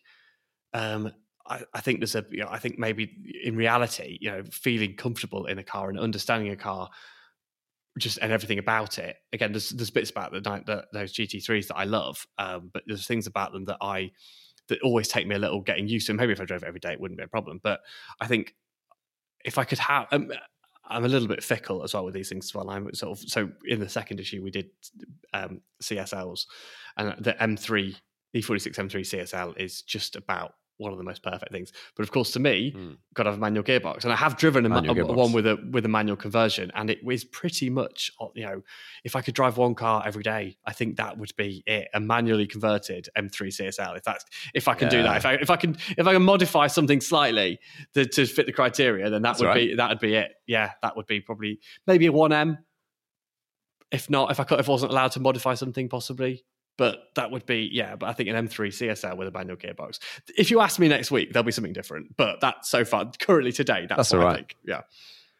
Right. Most undervalued car at the moment. Ooh, good question. Again, I'm going to go with the BMW because I spend so much of my time sort of thinking about and talking about it. And I'm sure there are ones that are better, but uh, first generation 8 series, uh, E31 8 series, they seem wildly undervalued to me. They seem like such a so distinctive, so iconic, and such brilliant cars as well. You know, the fact that you can get a the, the absolute best one, the 850 CSI. So kind of got a motorsport engine in, you know, manual gearbox, V12, pop-up headlights. Oh my, you know, you, got, you can lower down all the windows on the on you know on each side. So you've got these big open things. I mean, they're so fantastic. But I think you can probably get one of those for sort of like fifty thousand pounds. And I know that's a lot of money. Don't get me wrong. I don't think for a minute that. I mean, I've certainly not got enough money to buy one. Um, but that's the absolute pinnacle of that car, and that's only fifty thousand pounds, and they're really rare as well. And it just feels like it feels like you look at it and you go, that could be in the grand scheme of things about what you know what cars are. You know what cars. You know we've, we're seeing such a big resurgence of '90s modern classic type stuff. That to me, Yeah. If someone said to me, if I before I looked into it, said that was a, uh, an 850 CSI was 150 grand, I'd go, okay, that sounds about right. But they're 50 grand. They're you know they're sort of you know, and you get and, uh, Yeah. an 840 and an 850 again, also brilliant cars. They're nowhere near as you know they're nowhere near that sort of money. That would be, I think they're, I think they're kind of, I think they're undervalued certainly at the at the moment. That is a really cool shape. I like Yeah. looking at those now. I go, yeah, yeah, yeah, yeah, yeah, yeah. It looks like one of them. nothing else, does it? It Smoke doesn't look in that. like anything else as well. Do you know what I mean? It's kind of it's as distinctive as well, maybe not quite a Testarossa, but it's got that kind of like you know it, it's so it's so Yeah. immediately recognizable from a distance, and they're so impressive, so imposing, but also so good looking as well. And also, it turns out they're yeah they're, that they're really good. Then yeah, absolutely, I think that would be yeah that would be that'd be amazing. When you think, I suppose again another Porsche that I really really like is a 968 Club Sport. That would be sort of on my list of things I'd I'd love to. I've never actually driven one, but I Mm. think I'd I think I'd probably really quite like one. You know, they're they're sort of they're they're again they're rare and they're individual and they're special, but they're you know they've got a four cylinder engine and I love a four cylinder engine. Don't get me wrong, but most people don't don't in the would always choose a V12 over a four cylinder. Um, and Yeah. you think they're sort of the the 968 is probably just a little bit more expensive, possibly than that. And I just think Yeah. that's you know that's that seems mad to me a little bit when you compare the two to one another. I think yeah, the 850 CSI should be should be wildly more expensive than that. Yeah, but Yeah. Super cool. Right. Most interesting car to you at the moment? what brand new car? Don't know. Or- Googling, looking up. um, yeah, most interesting car to me at the moment, I suppose. Oh god, that's a really, really difficult question because I suppose I'm I'm kind of fascinated by um by the lots of these kind of uh electric hypercars and stuff. Whether or not I like them or not, I suppose I'm fascinated by them, and I think that you know, I, I, the Rimac particularly has.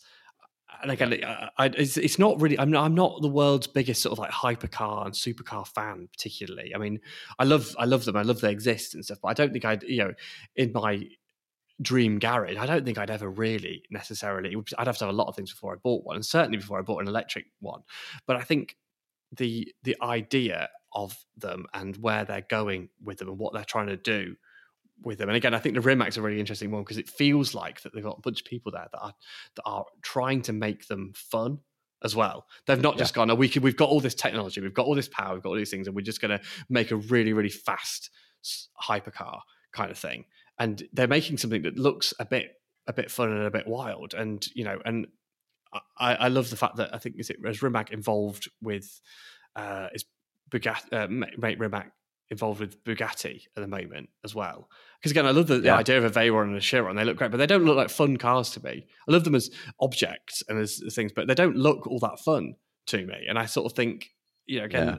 it'd be nice if he can, in rather than just technology, he can inject some fun into those into those things. So yeah, I suppose it's not so much the that the uh, that, that I think the most interesting. I'm just sort of fascinated by them because they feel like such an alien concept to me. But at the same time, there are people involved in there that, that seem to be seem to be doing all the right things. Uh, you know, then also you know, And they are like proper petrol heads. I don't, it's not, not even the right word, but probably, but like real serious car enthusiasts. totally like oh, Mate really is. And Yeah. like him joining like the you know the two Bugatti and and Rimac coming together, you can hear you have I've heard him talking a little bit about sort of future of Bugatti, and you can tell he's really excited about making some rowdy combustion engines. And you're Yeah. like, well, I'm interested to see what you want to come out of Bugatti because you're doing this electric stuff, but we know you love combustion at the same time. So like, let's see. Yeah, again, it's like going back to that thing where they were always saying about traction control is that the, the right people are involved in these things. That the same people that think like we do are actually involved in these things. And although technology and legislation, all these things will impose their will on on the car industry, the people that are involved, the people that are actually at the core of all of this, they're the ones that are sort of they're they're leading the way with it, and they're going to be the most. They're to they're going to find their way to make the fun, the bits that we find fun, they're going to make their way. They're going to make find those things a way to make those get those into the cars of the future. So uh, yeah, Yeah, yeah, absolutely. Like one of the things I don't know why I've suddenly thought about it, but like this technology can be more fun. For example, I think rear wheel steering is brilliant. Like it's it's an amazing thing. It's often on a heavy car to blah blah blah blah blah whatever, but it makes the cars more agile. A really good e-diff is significantly better than any sort of mechanical diff because it's you can either have it locked or not. And you can decide exactly when it does all of these things. So you end up with a car that's so much more adjustable, turns in so much better to a corner, and then locks up when you want it to. Like there's a lot of tech that can make driving a lot more fun. yeah, uh, you know, absolutely. Yeah, there's uh, the the te- technology is again, it's so easy. Again, like I say, it's so easy particularly as someone who likes classic cars and likes cars, you know, from the modern classics type stuff as well, and the environment that I can be in. And there's so much of the sort of like the car community that doesn't like sort of what's happening with the modern stuff, and like you said, doesn't like what's happening with EVs and things like that. And I absolutely, I can totally understand it from from a from a point of view from their point of view. I, I, I know, and I can I can see it, but also I don't think we should worry. That's basically my attitude. I don't think we should worry about about yeah. any of these things because the right people are there. The right people are involved in these things, and we will have we'll have fun stuff to drive for a long time. I hope. Yeah, absolutely. Right. Final question. Five car garage, unlimited value. Right. Okay. So I don't. Is it, I suppose what I, I suppose I'm going to have to have a classic, a modern classic. I'm going to have to have something that's maybe sort of usable every day, and then I'm going to have sort of, I suppose, uh, some sort of motorsport car, and then maybe something kind of completely wild or off off key. So I, I, mean, within my five car garage, I've got to have my 2002. I spent too much. I can't ever get rid of it. So yeah. it's got to, if I'm only having five cars, I've got to have it in there. And like I said, that's going to do my classic sort of thing. That's going to be the that's mm-hmm. going to be what it is. Uh, the modern classic, probably you know M3 CSL with the manual conversion. Obviously, that's you know we've, we've spoken about that. But again, that space yep. could easily be an E30 M3. Maybe it could be a 996 GT3 as we said. Um, but at the moment, we'll stick with the M3. That'll be you know, and perhaps I'll use my other my other spaces for those other cars. Um, something practical. I you know I suppose it's probably a massive cliche, but I'd probably have a Range Rover of some sort. I mean, I love Range Rovers. You know, yeah. My, my, dad's always loved Range Rovers as well. It's always one of the things that that that we've had. So probably, and it probably wouldn't be a new Range Rover. It'd probably be an L322, maybe a you know a V8 one, supercharged V8, but looked possibly like nice. a maybe looked like a um, a diesel straight six, possibly one of those early ones. I don't know, something like that. Because uh, I think the way they look was was was great. Maybe um, but yeah, so that would be I'd probably have I'd probably have one of those. I've got a manual X5, which I have, despite the fact it's old and you know and silly and not not not not desirable to anyone but me. It seems um, I absolutely fall in love with this car completely, and so possibly the only thing that would push that Range Rover out of that out of that spot maybe. Um, so then I've got my two. I've got a motorsport car, possibly yeah. Maybe I'll have my E30 M3. I want an E30 M3 Group A car whether I want it. Do I want a rally one or do I want a touring car version? Can I have one that's sort of like an interchange? I just want I want a group yeah, group yeah, yeah. yeah group A E30 M3 that I can sort of just suddenly sort of change you know the setup from from you know from touring car to, to rally car with a you know flick of a switch. That's right. Possibly. Yeah, it's fantasy. I'm allowed to do what I like. Um, yeah. And then and then I suppose and I think you might you might um, you might appreciate you might be on board this one. Um, but probably my wild card, my sort of my kind of the one that I dream car sort of thing that I would have would probably be an F40.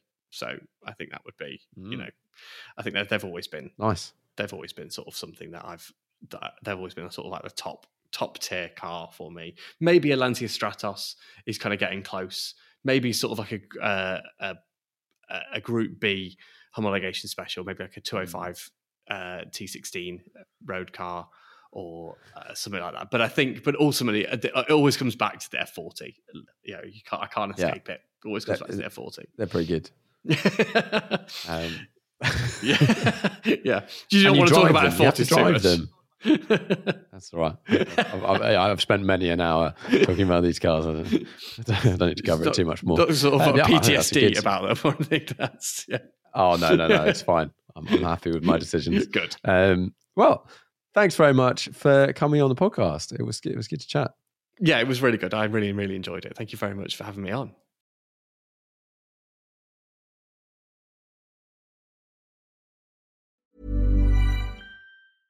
Imagine the softest sheets you've ever felt. Now imagine them getting even softer over time. That's what you'll feel with Boll and Branch's organic cotton sheets. In a recent customer survey, 96% replied that Boll and Branch sheets get softer with every wash. Start getting your best night's sleep in these sheets that get softer and softer for years to come. Try their sheets with a 30-night guarantee. Plus, get 15% off your first order at bollandbranch.com. Code BUTTERY. Exclusions apply. See site for details.